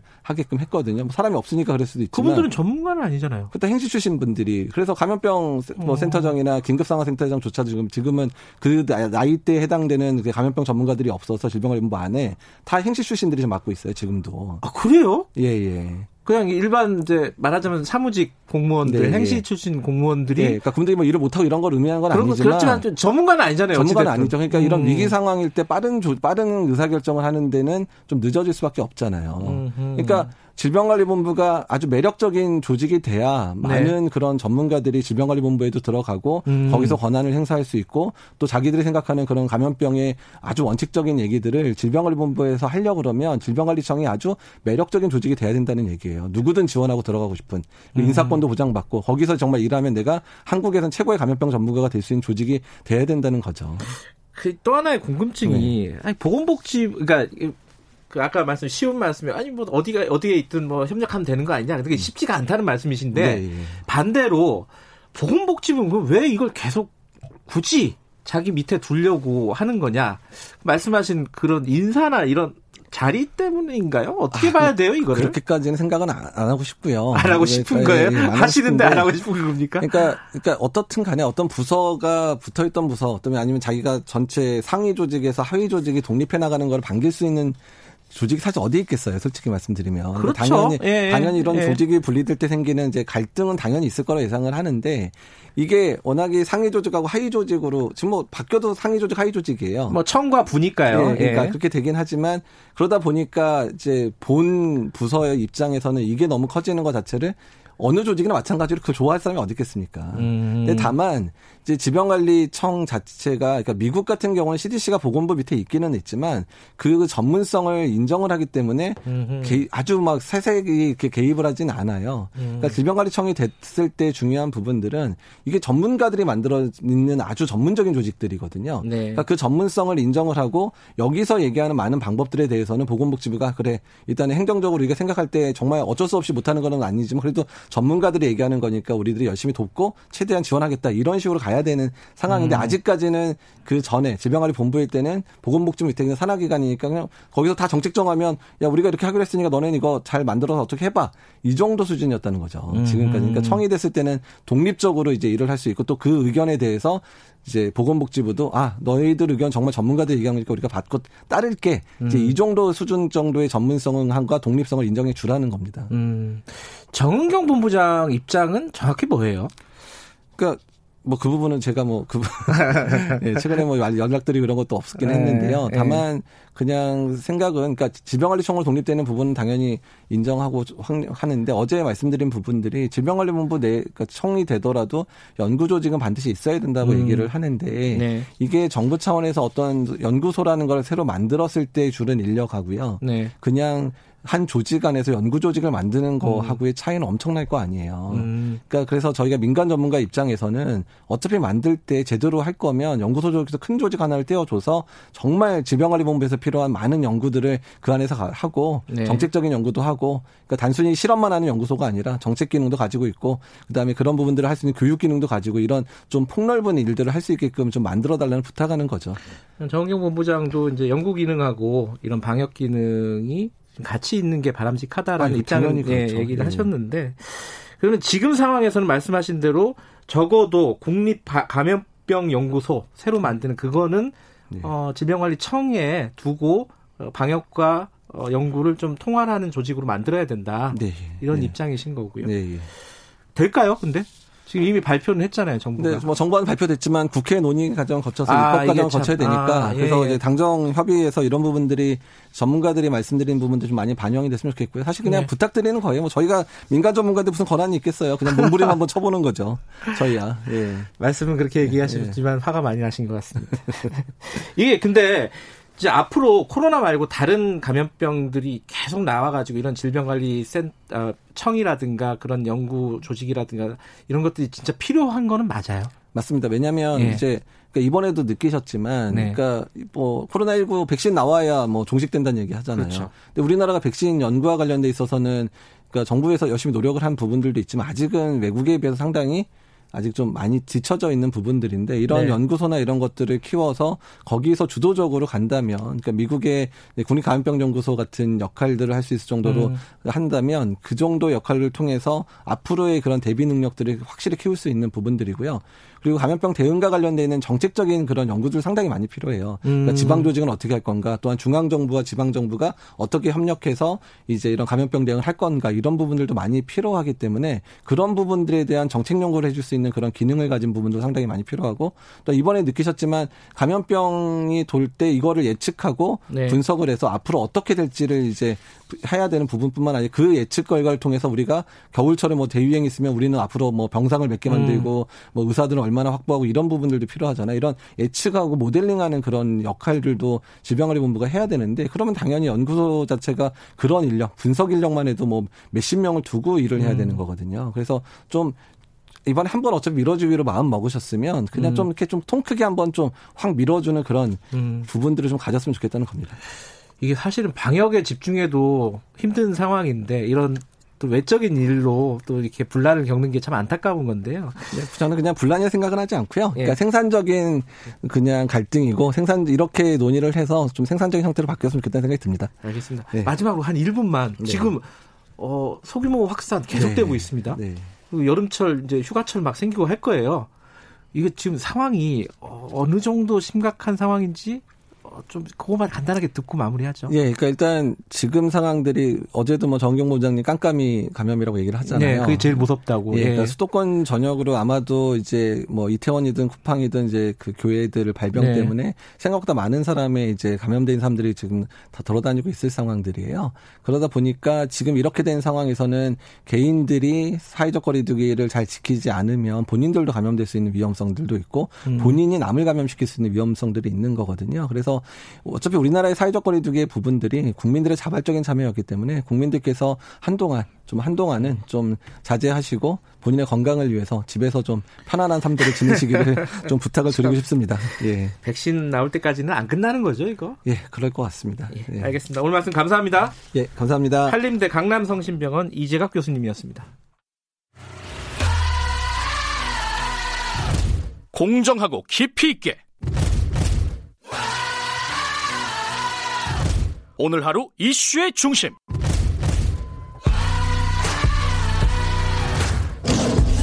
김경래 최강 시사. 네, 오늘 어, 국회 본회의가 열릴 수도 있을 것 같습니다. 21대 첫 본회의입니다. 어, 여당 쪽에서는 하늘이 두 쪽이 나도 반드시 본회의를 열겠다 이러고 있고요. 야당에서는 이건 독재 만약에 그렇게 한다면 독재하겠다는 선전포고다 이렇게 지금 갈등을 겪고 있습니다. 막판 협상이 진행이 되고 있는지 잘 모르겠습니다. 더불어민주당 박성준 원내대변인 연결해 보겠습니다. 안녕하세요. 네, 안녕하세요. 반갑습니다. 어, 지금 계속 얘기가 되고는 있어요. 열, 같이 열지 말지?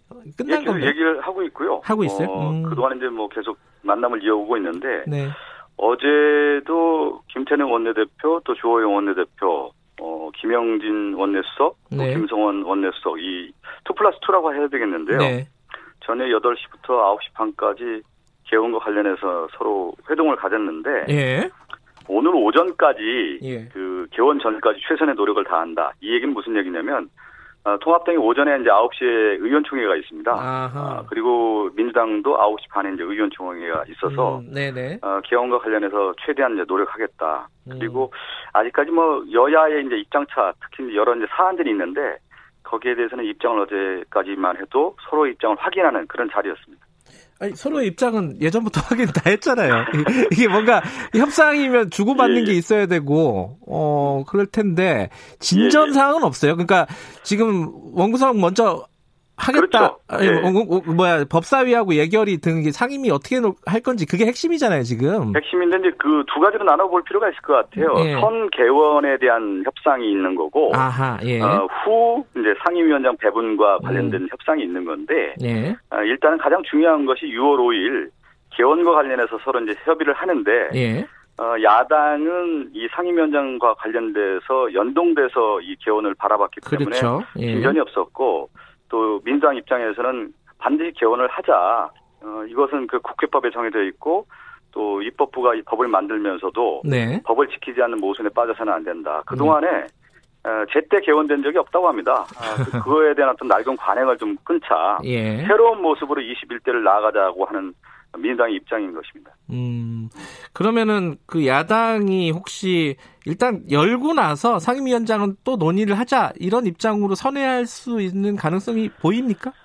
그, 거기까지는 모르겠어요. 어. 그동안에 뭐 완각의 뭐 야당 음. 입장이 있었는데, 예. 어, 어젯밤까지 뭐 서로 얘기한 걸 보면 최대한 노력한다라는 문제를 봤을 때는 협상이 쉽지 않았다는 얘기고요. 음. 또 주호영 원내대표도 그 야당의 의원들의 입장이 있지 않겠습니까? 그래서 네. 최종 이제 합의를 보고 아마 회의를 통해서 오늘 오전 주 의원총회에서 네. 어느 정도 결론을 내고 10시 본회의에 들어올지는 말지 결론이 음. 날것 같습니다. 아니 근데 9시 반에 의원총회 하면 10시에 뭘 할 수 있나요? 시간이 좀 부족할 것 아, 민주당은 9시 반이고요. 예. 통합당은 9시니까요. 예, 예, 예. 그 이제 다 연결되는 얘기인데 사실은 네네. 뭐 핵심이 이제 법사위 예결위입니다. 이 법사위는 뭐 자, 체계 작구 심사를 없애야 된다부터 시작해서 위원장은 야당이 해야 된다. 아니다. 이 지금 177석 이 국민의 뜻을 따라야 된다. 요, 요 부분에, 이건 이제 다 연결되지만 어쨌든 요 부분의 한정에서는 좀 진전 사항은 없어요? 법사위 관련된 부분에 대해서 좀 말씀을 좀 드려야 되는데. 네. 그동안에, 에, 이제 가장 중요한 것이 이제 법사위의 어떤 체계 작구라고 하는 기능 네. 문제 아니겠습니까? 네. 체계 같은 경우는 우리가 뭐 잘 알듯이 다른 법과의 충돌을 강조하기 위한 부분이고 예. 작구는 이제 용어의 적절성에 대한 부분인데 네. 더 나아가서 이제 법사위 본연의 기능을 넘어서 네. 다른 상임위원회에서 넣은 법안에 대해서도 내용 심사까지 하다 보니까 예. 그동안 이제 법안 처리율이라고 할 수 있겠죠. 예. 통계를 보니까 17대 국회에서는 57%였고요. 예. 18대 국회에서는 54%, 19대 국회에서는 44% 그러다가 20대 국회에서는 36%까지 떨어졌습니다. 네. 아, 그에 따라서 20대 국회가 이제 식물 국회에 따른 오명까지 받게 되는 것인데 네. 이 법사위의 체계 작구 심사 기능이 오히려 월권을 하고 네. 뭐 다른 법안들을 가보 가서는 하몽차사가 됐다. 음. 이 문제를 해결해야 된다라는 것이고 발목 잡는 그 법사위가 아니라 그 체계작구의 어떤 기능이 아니라 이제는 책임지는 국회를 가기 위해서는 여당이 법사위를 가져와서 제대로 된 책임 국회 일을 처리하라. 그야말로 이제 일하는 국회를 만들어라고 하는 엄명이 있었다라는 것이죠. 그래서 음. 어, 민주당 입장에서는 법사위원회를 어, 책임 있는 국회를 위해서는 반드시 필요하다는 입장이었습니다. 음, 네. 그러면은 이제 어, 다른 것들을 좀 제시를 해야 될 거 아닙니까? 그죠? 뭐 이게 관행인지 아닌지 뭐 이런 부분들은 좀 논란이 있지만 어찌됐든 야당에서는 관행이니까 야당이 하는 게 어, 법사위원장 맞다라고 얘기를 하고 이제 견제 기능이나 이런 것들을 또 고려할 때 그럼 법사위원장은 만약에 어, 여당에서 꼭 해야 된다 그러면은 야당한테 뭔가 제시를 할 거 아닙니까? 그죠? 뭐 이제 협상의 여지는 이제 두 가지를 이제 김세영 대표가 항상 얘기를 하셨어요. 음. 6월 5일 개원과 관련해서는 협상이 되지 않고 네. 6월 8일 상임위원장 배분과 관련해서는 협상의 여지가 있다 이렇게 얘기를 했는데 네. 요걸 좀 봐야 될 것 같습니다. 예. 이번 21대 국회에 더불어민주당이 이제 177석을 줬다라는 것은 네. 여당이 있는 책임 있는 일을 하라는 얘기고 예. 국회의 의석수를 봤을 때 300석인데요. 네. 151석이 넘으면 이제 과반 의석이라고 하지 않습니까? 예. 네, 전체적으로 봤을 때 이제 168석이 넘으면 안정적 과반 의석이라고 합니다. 네. 아, 이 얘기는 뭐냐면 그 국회 본회의의 법안 처리뿐만 아니라 상임위원회에서의 모든 상임위원회에서 과반이 넘는 게 네. 168석인데 이 얘기는 어, 여당에게 책임이 있다. 음. 그만큼 일을 하라라고 하는 준엄한 명령이라는 것이죠. 예. 어, 그에 따라서 책임지는 정치를 하겠다는 얘기고 어, 야당에서 그동안의 어떤 관행이라는 미명하에서 협상을 온다고 했을 경우에는 오히려 지금 국민의 명령이라고 하는 차원에서 접근을 해야 음. 된다라는 것이 또 민주당 입장도 있기 때문에 네. 앞으로 그 부분에 대해서는 좀 지켜봐야 되겠습니다. 야당은 네. 그게 독재적인 발상이다 이런 식으로 아, 얘기하고 있는 거 아니에요? 예. 아, 그 말씀은 좀 맞지가 않는 것이 예. 우리가 이제 그 야당에서 의회 독재라는 표현을 자꾸 쓰던데요. 네. 형용 모순인 겁니다. 의회주의라고 하는 것은 국회 내에서 음. 어, 많은 의원들이 함께 이제 토의하고 하는 그런 자리가 마련됐다라는 거고 네. 충분히 지금 문이 열려 있지 않습니까? 음. 어, 그런데 야당에서 일단은 제일 중요한 것이 개원을 하자고 하는 부분에 대해서도 지금 반대하고 있는 입장이기 때문에 네. 어, 의회주의의 문을 열자고 하는 민주당의 입장에서 야당이 문을 지금 닫고 원래 민주주의라고 하는 것이 어, 룰을 지키면서 링 안에서 경쟁을 하라는 뜻인데 네. 어, 야당이 링 밖에서 지금 싸우겠다라는 뜻은 기본적인 민주주의를 부정하는 거고 어, 오히려 어, 어, 기존에 얘기했던 낡은 관행에 얽매여 있다 이렇게 좀 비판을 받을 수 있다는 생각이 듭니다. 그러면 마지막까지 예. 뭐 의원총회 봐야겠지만요. 의원총회 예, 예, 예. 보고 나서도 이런 어떤 진전이 없다. 그리고 어, 미래통합당이 협조할 의사가 없는 걸로 판단이 되면은 독자적으로 가는 겁니까? 어, 아직 뭐 그렇게 단정적으로 말할 수는 없고요. 어, 이제 정치라고 하는 것이 기본적으로 통합과 조정 아니겠습니까? 네. 어, 여야가 이제 통합하고 조정하는 것이 정치의 기본적 가치니까. 네. 어, 김태능 원내대표도 그렇고 조호영 원내대표도 이 가치를 충분히 인식하고 있다고 생각됩니다. 네. 그래서 통합하려고 더욱더 노력하는 모습을 지금 계속 음. 갖고 있는 거고요. 예. 어, 일단은 6월 5일 개원하고 또 6월 8일이 국회법에 개정된 상임위원장의 네. 선출이 있기 때문에 충분히 또 시간이 있다는 생각이 좀 듭니다. 그래서 음. 최대한 노력하고 또 통합하고 조정해서 21대 국회는 그 이전의 국회와는 좀 다른 모습으로 나가겠다라고 음. 하는 것이 좀, 어, 이번에 좀 모습을 좀 보여줘야 되지 않나 생각됩니다. 하늘이 두 쪽이나도 반드시 본회의는 열겠다. 요거는 아, 이... 그건 열어야죠. 여는 거예요. 그 그게 강행한다는 얘기잖아요. 제가 여쭤본 게. 아, 이, 네. 이 얘기는 강행이라는 표현이 맞지 않다는 아, 거죠. 강행이 아니다. 아, 왜 강행이라는 표현을 쓰는지 네. 모르겠는데요. 지금 네. 앵커께서 이제 강행이라는 표현 자체가 네. 저는 좀 잘못됐다는 표현인 게. 아, 그렇군요. 예. 왜, 왜 그러냐면 6월 5일 날 국회법에 명시돼 있지 않습니까? 예. 열겠다. 우리가 학교 가는 날짜 정하듯이 예. 당연히 그 날짜에는 학교를 가는 것이 맞다라는 생각이 좀 들고 예. 제가 처음에 얘기한 것처럼 민주주의의 기본적 가치는 네. 법을 지키는 거 아니겠습니까? 국회법도 네. 여야가 합의하에서 지키겠다고 약속을 음. 한 겁니다. 네. 그러면 네. 모범을 보여야 되는데 그동안 이제 국민들이 국회에 대해 신뢰하지 못했던 것이 뭐냐면 약속을 지키지 못했다는 거 아니겠어요? 네. 그럼 6월 날 당연히 문을 열겠다라고 하는 국회법이 명시가 돼 있고 네. 지켜야 된다는 부분에 대해서는 누구나 같은 생각인데 그동안 못했다고 하면 음. 21대 국회에서는 그 과거의 모습을 좀 탈피하고 네. 새로운 모습을 가자. 새로운 시작이다, 새로운 문을 열자라고 하는 것이 예. 민주당의 입장이기 때문에 예. 그거는 강행이라는 표현은 절대 맞지 않다고 예. 강행이 아니라 학교 가자 네. 이런 네, 말씀이시고 학교 가자. 링으로 가자라는 겁니다. 룰을 지키자. 예. 아, 예, 예. 근데 미, 지금 그 미래통합당에서는 이게 법적으로도 안 된다. 교섭단체 합의도 없고 합의 없이 의당 의장 의장단 선출하는 게 이거 법적으로도 안 된다라고 얘기하잖아요. 이거는 어떻게 보세요?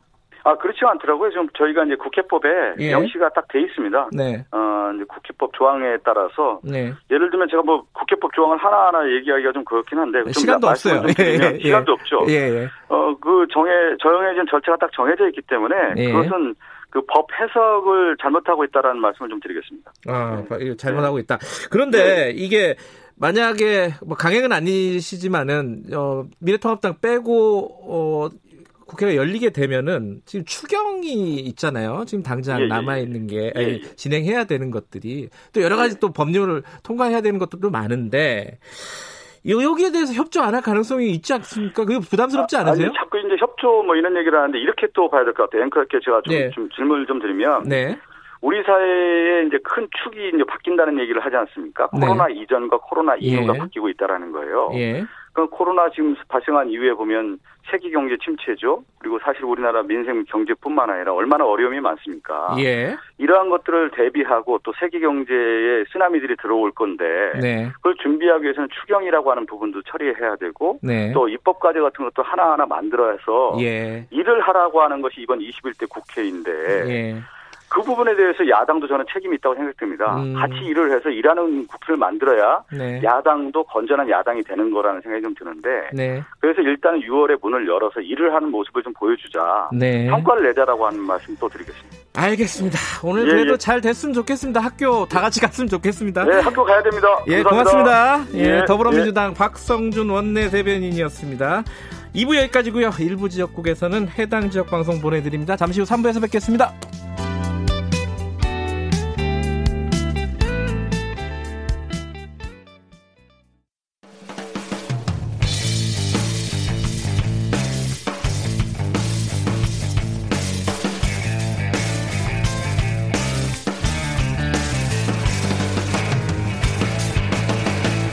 김경래의 최강 시사.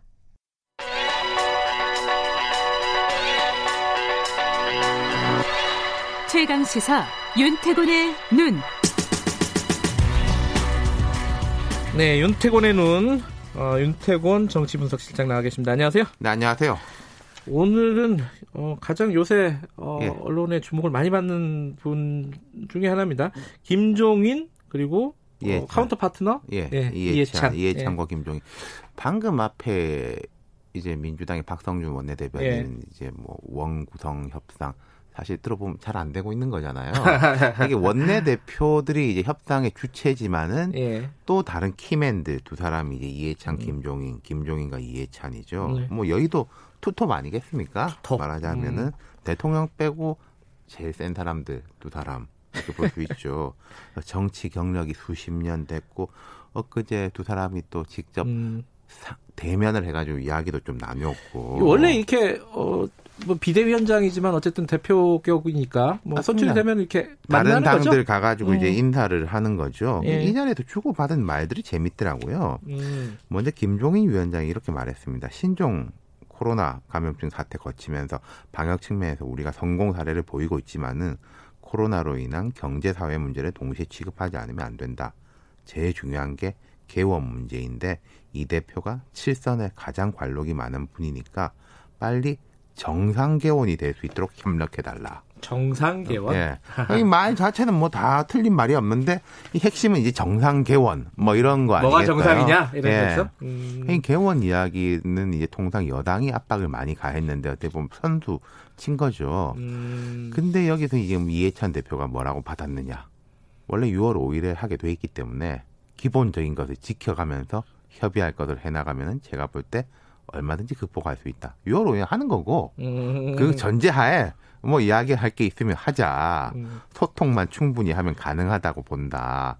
맞받았어요. 음. 네. 내공이 높은 그 무림의 고수들이 이렇게 하나씩 주고받는 느낌인데 그렇죠. 장군, 멍군 딱 이런 느낌이죠.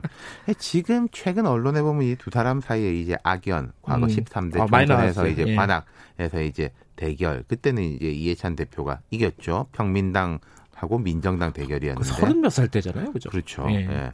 그 김종인 위원장이 김종인 위원장 40대 때 음. 김종인 위원장이 이제 민주당 당권을 쥐고 있을 때 4년 전에 이해찬 대표 뭐 컷오프한 거 아. 이런 게 이제 회자되고 있는데 제가 볼 때 두 사람이 그게 이제 감정적으로 남아 있을지 모르겠지만 그것 때문에 뭘 하고 안 하고 할 사람 수준의 사람들은 아니에요.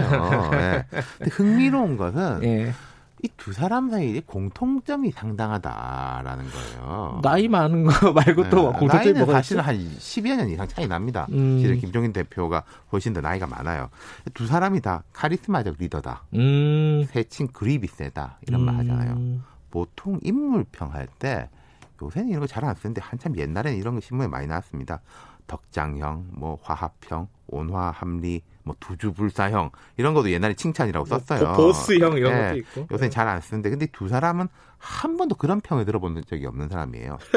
소신형, 쓴소리, 대쪽 같은 뭐 이런 음. 수식어를 같이 받는 사람들이거든요. 네. 그리고 두 사람 다 정치를 수십 년 해왔고 수십 년 했으니까 가까운 사람이 왜 없겠습니까만은 네. 이해창계, 김종인계 이런 말 없어요. 오, 그건 또 특이한 봉점이네요. 그러니까 남 눈치 안 보고 바른 말 하고 그리고 뭐 주위에 쭉 사람 많이 거느릴 필요 없다. 그러니까 동전의 양면이니까 이제 단점도 있죠. 그러니까 김종인이나 이해찬 두 사람 다 민주적이다. 이런 이야기 별로 못 들어본 사람들이거든요. 그래, 그럴 것 같아요. 네, 좋게 말하면 이제 카리스마 형 리더. 네, 자, 최근에 듣는 비판도 비슷해요. 말도 못하게 한다.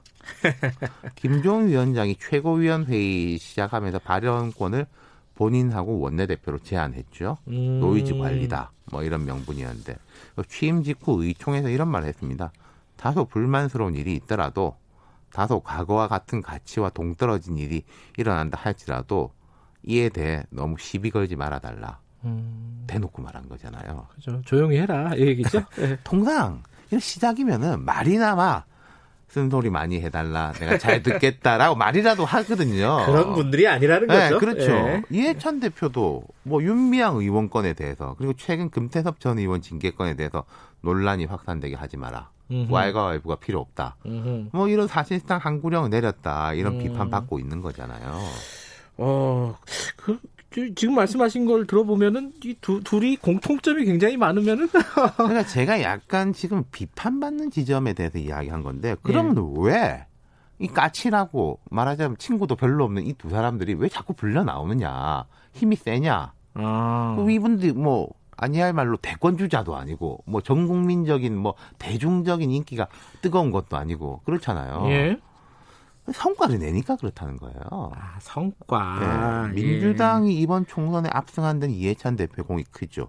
저도 이제 경험해 봤는데 이번 이런 큰 선거 치르는 데는 뭐 잘하는 것도 중요하지만은 잘못하지 않는 게 매우 중요하다. 음. 말실수, 네, 뭐 네. 사건 사고 이런 거 없는 거 그럼 계속 긴장감을 불어넣고 좀 호랑이 선생님 같은 사람이 필요하다. 음. 학생들도 호랑이 선생님 싫긴 싫은데 아, 호랑이 선생님 있어야지 우리가 좀 돌아가 아, 뭐 성적 뭐 잘 나와 뭐 이런 예. 예. 이해찬 대표 같은 경우니까 가능하다 음. 통합당 김종인 비대위원장도 마찬가지고요 그리고 음. 이두 사람의 공통점이자 장점이 오랜 경험을 바탕으로 했는데 그냥 구력만 쌓은 게 아니다 음흠. 실제 일을 했다 이해찬 대표가 어, 1988년부터 현실 정치에 들어왔으니까 이제 32년 된 거 맞나요? 국회의원 하는 동안 서울시 부시장, 각당 뭐 정책위 의장 여러 번 했고 교육부 총리, 국무총리 등을 지냈습니다. 음. 김종인 대표는 경제수석, 장관 등을 지냈어요. 네. 그러니까 의회주의로서의 일을 한 것뿐만 아니라 집행 라인에 있어 본 사람들이라는 거예요. 음. 실무적으로 행정을 하고 네. 예산을 쓰고 그 밑에 이제 그 운용을 하고 공무원들을 음. 그러니까 그냥 버럭 하는 게 아니라 이 말에 들어보면은 다 맞는 말 하고 힘이 음. 있다는 거죠. 그런데 이해찬 대표 같은 경우는 얼마 안 남았죠, 지금. 그렇죠. 이제 한 두 달 남은 것이고 그리고 네. 또 사실 두 달이 남았지만은 한 달 지나면은 전당대 국면이 되면은 그 전당대 주자들한테 집중이 될 거예요. 그렇겠죠. 네. 네. 그리고 김종인 대표 임기는 내년 4월까지인데 네. 뭐 역사에 가정이란 없습니다만은 정치도 마찬가지인데 제가 볼 때 냉정히 말해서 두 사람의 리더십은 이번이 마지막이 아닐까 음. 싶어요. 또 어떤 말에서는 그렇게 되는 게 맞고 네. 두 분의 예, 뭐 생물학적인 네. 연세를 봐도 그렇고요. 그렇죠. 예. 근데 이제 뭐 이해찬 대표 같은 경우에 두 달 남았지만은 그림이 확고하잖아요. 예. 그러니까 이제 뭐 저 제대할 병장이니까 뭐 슬슬 피해 다니자 말 안 들어도 된다 이런 분위기가 전혀 아니라는 거예요. 지금 원내 협상이 좀 강경한 것도 뒤에 강력한 이해찬 대표의 푸시가 있는 점도 있는 음. 것이고. 근데 뭐 저는 그렇게 생각합니다. 솔직히 이 두 분이 계속 성과를 내고 있어서 불려 나와 있지만은 2020년 현재 어울리는 적합한 리더십이냐? 거기에 대해서는 갸웃거려지는 점이 분명히 있어요. 그렇죠. 호랑이 선생님 드라마가 지금 뭐한 30년 전 드라마인데. 어, 하지만은 계속 한, 이 양면적인 거. 하지만 성과를 계속 내고 있다는 양면적인데, 음. 그러면은 이 본질은 이거일 수도 있습니다. 이 두 사람의 뭐 잘못이라기보다는요, 후배들의 잘못이 클 거예요. 뒷사람들이 잘하고, 성과 내고, 세대 교체를 해가지고 이제 새로운 시스템과 문화와 아. 구조를 만들면은 이 사람들이 불러낼 일이 뭐가 있겠습니까? 음. 이 후배 그룹들이 성장하지 못하고 또 올라왔다가 뭐 낙마하고 말실수하고 자꾸 그런 식이니까 구간이 명관이다라고 해서 가고 있는 거죠. 그러니까 반성해야 될 사람들은 이 두 사람들이 음. 아니라 그 뒤에 여러 정치인들 있죠. 근데 이제 거의 뭐 세대를 넘어서 가지고 김종인 대표 같은 경우에 40대 요새 이런 이야기도 하잖아요. 네. 그럼 본인이 이제 80대인데 내 밑에 70대도 안 되겠고 60대도 안 되겠고 50대도 안 되니까 40대로 넘어가라. 뭐 이런 식의 이제 뉘앙스이기도 한 음, 거죠. 이, 그러네 이게 대안이 없으니까 어, 밑에서 뭘 못하니까 자꾸 그렇죠. 어, 이분들이 불려 나오는 상황이다. 네. 알겠습니다. 오늘 여기까지 듣죠. 고맙습니다. 감사합니다. 기, 윤태곤의 눈이었습니다. 김경래 최강 시사 듣고 계신 지금 시각은 8시 39분입니다. 김경래 최강 시사는 짧은 문자 50원, 긴 문자 100원인 문자번호 샵 9730 무료인 어플 콩으로 참여하실 수 있습니다. 유튜브 라이브로도 함께합니다.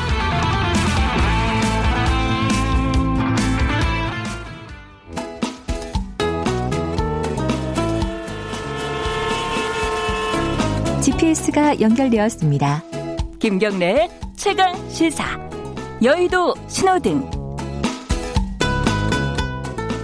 네, 한 주간의 화제가 됐던 정치인을 집중 탐구해보는 시간입니다. 주간 인물 토크쇼 여의도 신호등. 오늘도 두 분 나와 계십니다. 김준우 변호사님, 안녕하세요. 네, 안녕하세요. 김태현 변호사님, 안녕하세요. 아, 안녕하세요. 예. 네. 어, 이게 들어오셔서 계속 말을 하니까 제가 뭐 시작을 못 하잖아요. 원래는 모든 브리핑 back briefing. 음. 방송은 마이크 꺼졌을 때가 재밌는 겁니다. 아 알겠습니다. 그거 키, 키는 방법도 있어요. 아, 몰래. 자 오늘 이제 한 분씩 선정해 오시는 건데 뭐 이게 얼마 시작이 안 돼서 청취자분들 모르시는 분들을 위해서 얘기하면 두 분이 한 분씩 파란 불 한 분, 뭐 빨간 불 한 분, 둘 다 파란 불일 수도 있고요. 네. 예, 선정을 해오는 겁니다. 오늘은 근데 어, 이게 스케일이 글로벌 하네요. 네. 어, 김태현 변호사님은 빨간불인데 트럼프 대통령. 음. 어. 영어로 해야 되는 건 아니죠? 음. 제가 안 돼요. 아, 그리고 어, 김준우 변호사님은 파란불인 어? 금태섭 전 의원은 파란불이네요. 아, 네, 네, 네. 어, 요, 얘기부터 해봐야겠네요. 네. 왜냐하면은 징계 받은 분인데 왜 파란불이에요? 사실은 저 제가 볼 때는 이거는 어 제가 근데 이제 이, 이 프로 시작하면서 예. 파란불만 하겠다. 이렇게 사실은 좀 아, 그런, 다짐을 했던 게 있어서 그런 강박을 갖고 계시면 안 돼요. 이게 금태섭 파란불이라기보다 제가 볼 때 민주당 빨간불에 가까운데. 아, 그렇죠. 예, 민주당 근데 사람은 아니니까. 예, 네. 그래서 이제 이렇게 좀 해봤습니다. 네. 그래서 하나만 뭐, 의사 진행 바를 하면요. 네. 어제 잠깐 이 얘기를 저랑 나눴거든요. 어. 저도 이걸 하려고 그랬어요. 저는 빨, 빨간 불로다가. 아, 빨간 불로 하려고 네. 하셨어요? 저는 어. 빨간 불로다가 하려고 그랬고, 우리 김지현에서는 파란 불로. 그래서 제가, 그럼 뭐, 파란 불 해라. 어차피 네. 다 얘기할 거니까. 아. 그렇게 됐다는. 아. 저, 근데 어쨌든, 저기, 민주당을 빨간불로 하려고 했는데 금태섭 전 의원은 파란불이다. 네. 이 뭐 아시는 분은 다 아실 네, 그렇죠. 금태섭 의원이 네. 이제 그 당시 공수처 기권했던 것 때문에 당론 네. 위배라고 해서 이제 당에서 징계를 했죠. 윤리심판원에서 징계를 했는데 네. 어 금태섭 의원이 사실은 뭐 민주당에서는 그게 아니다라고 우기지만 네. 결국은 이제 공천에서 떨어진 이유는 약간의 미운 털이 음. 박힌 것 때문이다라는 게 사실 중론이었죠. 중론이었는데 네. 이번에 이제 이걸 한번 말하자면 더한 거란 말이에요. 음. 뭐 옛, 옛 표현으로 뭐 부관 참시에 가까운 음. 이제 뭐 이중 징계 네. 같은 느낌을 주긴 그런 느낌적 느낌이 네. 있죠. 그, 네. 우리 프로그램에서 더불어민주당 의원도 그 얘기를 했어요. 네. 예. 그러면 이제 정치표 중에 제일 무서운 표가 뭐냐면 동정표. 음. 동정표가 제일 무섭기 때문에 금태섭 의원이 다시 생활할 수 있을까 이런 정치인으로서 음. 이런 물음표가 있었는데 요 정도로 이제 갑자기 동정표가 생기면 음. 정치적 자산 에셋이 좀 쌓이는 거라고 저는 봐요. 아. 네. 그런 면에서 파란불일 수도 있다. 아, 장기적으로 보면 네. 파란불이다. 네 그런 아. 그런 맥락에서 동의하세요, 김태현 변호사님? 동의해요. 아 그래요? 네. 저는 이거 원래 파란불은 김태섭, 김혜영. 아. 빨간불은 이해찬. 존칭 다 빼고 합니다. 네. 이해찬, 김남국, 진성준 이렇게 하려고 그랬어요. 어, 주로 이쪽 이쪽 동네네요. 그 저기 뭐야. 아, 그렇구나. 민주, 당 동네네요. 아니, 아, 그냥 그러니까, 그러니까 네. 민주당 빨간불, 음. 저금 저 금태섭 민주당 안에서 사실 소수파 의견을 네. 내는 이들이 이제 파란불인 거죠. 말하자면. 음. 왜냐면 이건 뭐 미래통합당 이슈는 아니니까. 그러면은 지금 말씀하신 뉘앙스를 보면은 두 분다 네. 징계는 조금 과했다라는 취지인가요? 김, 김태현 음. 의원님? 아, 이게 의원님이란다. 아유, 감사합니다. 마음속에 계시구나. 네. 마음속에 4년 뒤에 뵙겠습니다. 네, 아유, 마음속에 계시네. 네. 4년, 4년 뒤에 해드릴게요, 제가. 그, 그, 그러니까, 이제 넘어가요, 좀. 저기. 마술적 사실주의라는 거구나, 이게. 제가 보면 이런 거, 그러니까 네. 징계는 과하다, 안가 아니라 그냥 위법이다, 저는. 아, 그러니까 과하다라고 음. 표현은 징계하는 건 맞는데 예. 야 예를 들어 징계하는 건 맞는데 야 예를 들어서 경고 너무 심하지 않아? 권고 정도 낮추자. 음. 제명은 심하지 않아? 경고 정 이게 맞는 이런 표현할 때 과하다는 표현을 쓰거든요. 예. 양형이 과하다. 음흠. 형량이 과하다는 얘기는 유죄라는 거 전제를 까는 거잖아요. 음. 무죄인데 형량이 과하고 말고 뭐 있냐 이게 제 얘기는. 음. 왜냐 헌법에도 보면 이건 뭐 다 나온 얘기인데 헌법에도 보면 국회의원은 양심에 따라 한다. 양심에 따라 음. 투표를 한 표결을 한다. 국회법에도 보면 명백하게 국회의원은 표결할 때 정당의 의사에 기속되지 아니하고 네. 그리고 자유 의사에 따라 자유 의사 양심에 따라 이렇게 돼 있어요. 네. 그리고 심지어 우리가 헌법에서 배울 때 뭐라고 그러냐면 항상 헌법에서 이슈 국회의원이 지역 구민의 의사에 기속돼야 됩니까? 사실 어떻게 맞는 것 같기도 하거든요. 지역구에서 뽑아줬으니까 아니다. 국익을 위해서 하는 거지 지역의 이익을 해서 하는 건 아니다. 자유의입니다. 기속되지 않는다. 이게 헌법학에서도 정답이에요. 이건 뭐죠, 근데? 근데 당론에 따르지 않아서 기권했다고 저 이걸 징계한다? 이거 명백하게 헌법과 국회법 위반이다 이건. 음, 알겠습니다. 그 이거 아마 징계 저 저에 관해서 당내 문제긴 하지만 누구지? 저 금태섭이 소송 내면 이길 걸요? 제가 봤을 때. 음, 저는 이제 이렇게 보는 거죠. 그 네. 아니 당론 위배여서 징계할 수 있어요. 음. 네, 그 헌법이랑 국회법이랑 좀 맞서는 부분이 있긴 해요. 네. 음, 그렇긴 한데 이제 물론 이제 특정한 표결만 했다고 해서 징계를 했는데 징계가 근데 가장 낮은 수준 경고다. 네. 이 정도 가지고 바로 위헌이라고 할 수는 없거든 사실 뭐 음. 출당도 아니고. 네.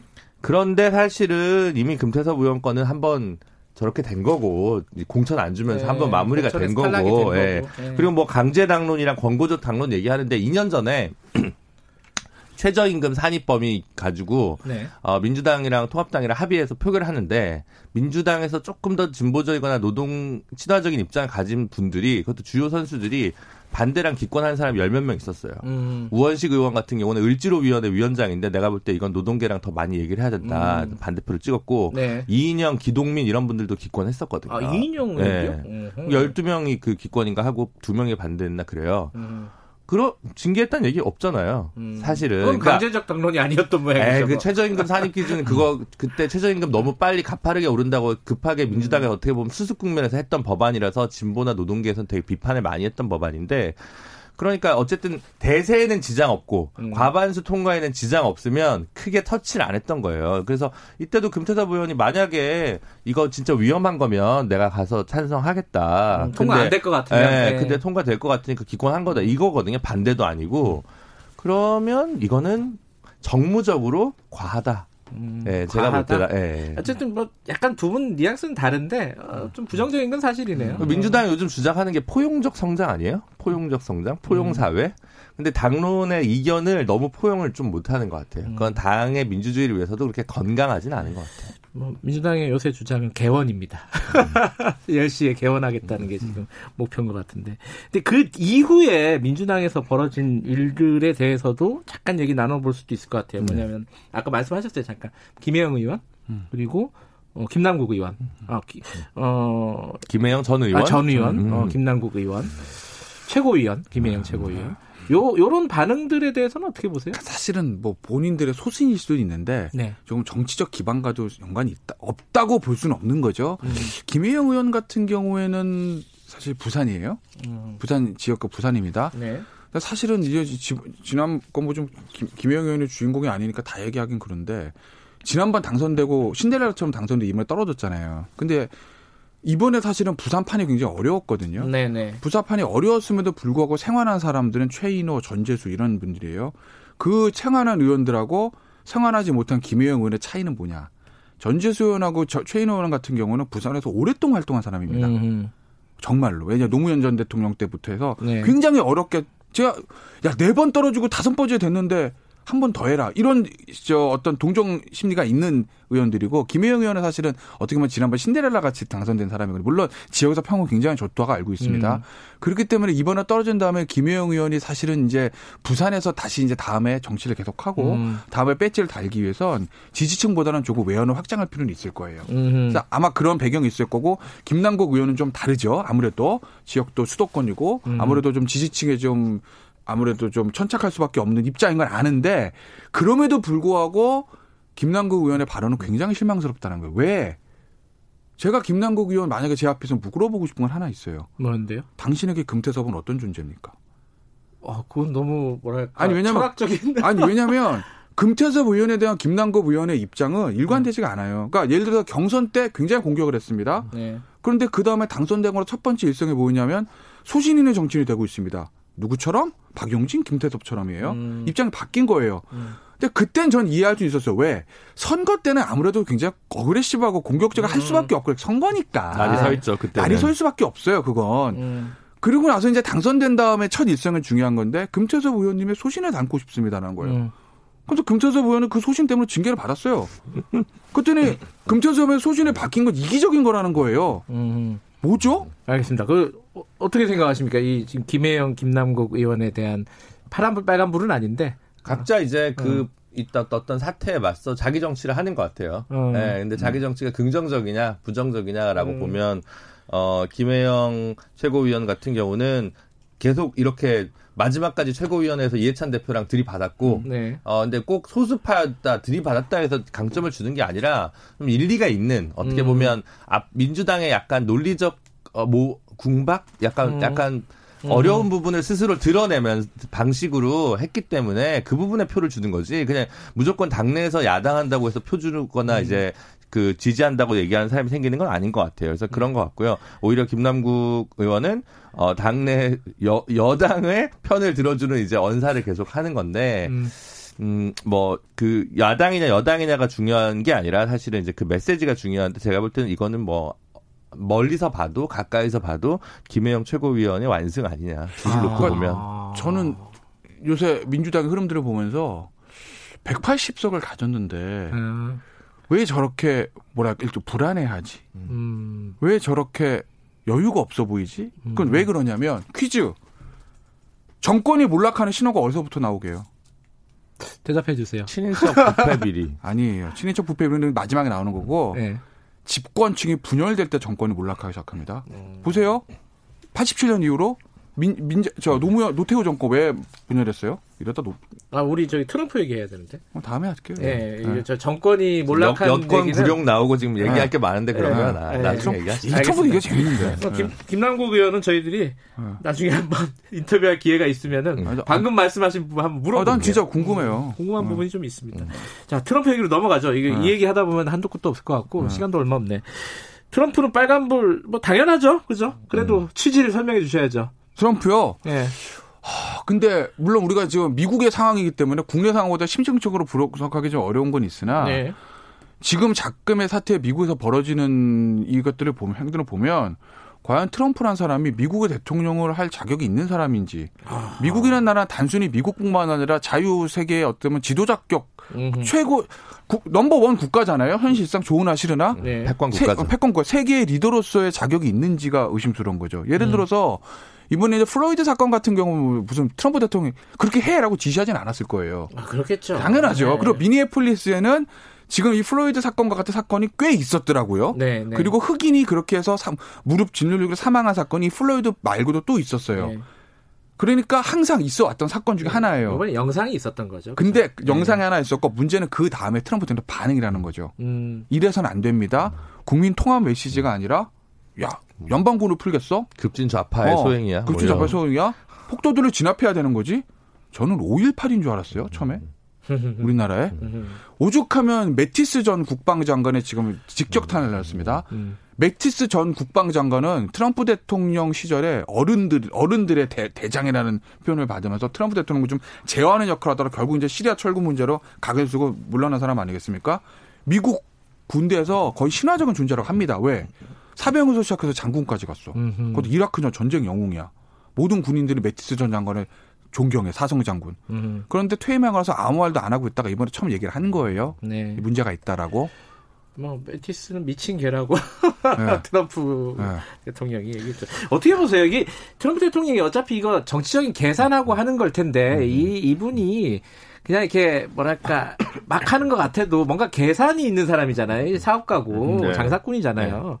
네. 어, 대선 네, 유리하니까 이런 거 아니겠어요? 그럴 거라고 생각한 게 아닐까요? 아. 네, 계산했겠죠. 네. 계산하고 네. 얘기했는데 계산이 틀릴 수가 있으니까 네. 계획이 있었는데 계획대로 안 되거나 음. 저는 그렇게 아무리 그래도 민주주의 국가에서 집회 시위를 한다고 탱크 장갑차를 들고 오겠다라고 얘기하면 저는 거기서는 민주주의 리더 국가로서의 모든 건 좀 떨어졌다고 봐요. 그런 음. 정치 소프트 파워 없는 민주주의 그런 거는 제가 제 저는 이제 본 적이 없고 그거는 이제 뭐 전두환 때거나 이런 거지. 음. 그래서 저는 말이 안 된다고 생각하고 어 그 얼마 전에 뭐 천안문 89년 천안문 사태 31주기 행사가 있었나? 사실 그때도 그런 거잖아요. 뭐 사회주의가 뭐 맞냐, 뭐 음. 민주주의, 공산주의 뭐 이런 이념 논쟁할 때도 뭐 딴 건 다 됐고 사실은 우리 사회에 consensus가 있다면 비폭력이어야 된다. 집회도 비폭력이어야 하고 국가 공권력이 함부로 국민 시민의 인권을 짓밟으면 안 된다. 생명을 음. 침해하면 안 된다. 이거는 저는 진짜 최저 수준이라고 생각하거든요. 그래서 오히려 지금 보면 아 미국은 민주주의 국가일까? 어, 미국은 그리고 미국은 사실 대통령제도 어, 아주 엄밀하게 우리가 생각하는 직선제라고 하기에도 어려운 참 요상한 그 대선 그 음. 연방제 국가라서 뭐 그렇다고 얘기는 합니다만 그런 걸 갖고 있잖아요. 그래서 미국은 과연 지금 충분히 민주적인가? 뭐 이런 질문까지 사실 좀 던지게 돼요. 단순히 대선 노름의 문제가 그 아니라. 음. 대선에 관한 것도 음. 트럼프 대통령 계산이 틀릴 수 나, 틀릴 거라고 저는 보는데 올해 아, 그래요? 왜냐하면 음. 우리나라도 똑같아요. 어느 나라 선거는 똑같습니다. 민주당이 어려울 때, 근데 2012년 이후 좀 어려웠잖아요. 네. 최근에 보수당 쪽이 저 미래통합당이 어려운 지금 네. 특징이 있어요. 지지층을 바라보고 가다가 가운데를 놓쳐가지고 선거에서 폭망하는 겁니다. 2012년 총선 대선은 민주당이 좀 그런 경향이 있었고 공전부터 최근에 미래통합당, 자유한국당 계속 그런 흐름이고 네. 자 우리가 지지층을 잡고 가면 선거에서 이길 거야. 이들이 다 찍어줄 거야. 눈에 그것만 보이죠. 그런데 그걸 잡다가 더 큰 걸 놓치는 거거든요. 음. 지금도 마찬가지예요. 백인 강경파들은 아직도 트럼프 대통령 열렬히 지지하겠죠. 음. 저 길이 맞는 길이야. 이 아메리카는 우리의 것. 음. 하지만 합리적인 백인 유권자들, 더군다나 흑인, 히스패닉 이런 사람들 표는 어디로 갈까요?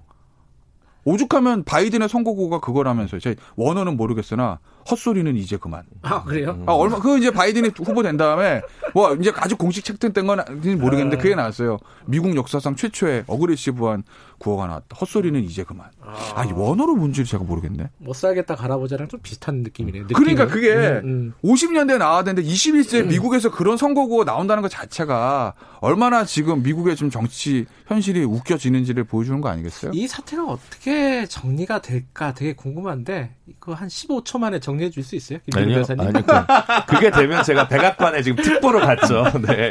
그건 아닌 것 같고 네. 아, 저, 저 계속 시위는 계속 될 것 같고 네. 좀 뭔가 미국 사회가 한 반뼘이라도 좀 전진할 수 있는 계기가 됐으면 좋겠습니다. 알겠습니다. 글로벌 여의도 신호등이었습니다. 자, 김태현 변호사님, 김준우 변호사님 고맙습니다. 감사합니다. 네, 감사합니다. 6월 5일 금요일 김경래 최강의사 오늘 여기까지 하죠. 내일 아침이 아니다. 다음 주 월요일 아침 주말 잘 보내세요. 다시 돌아오겠습니다.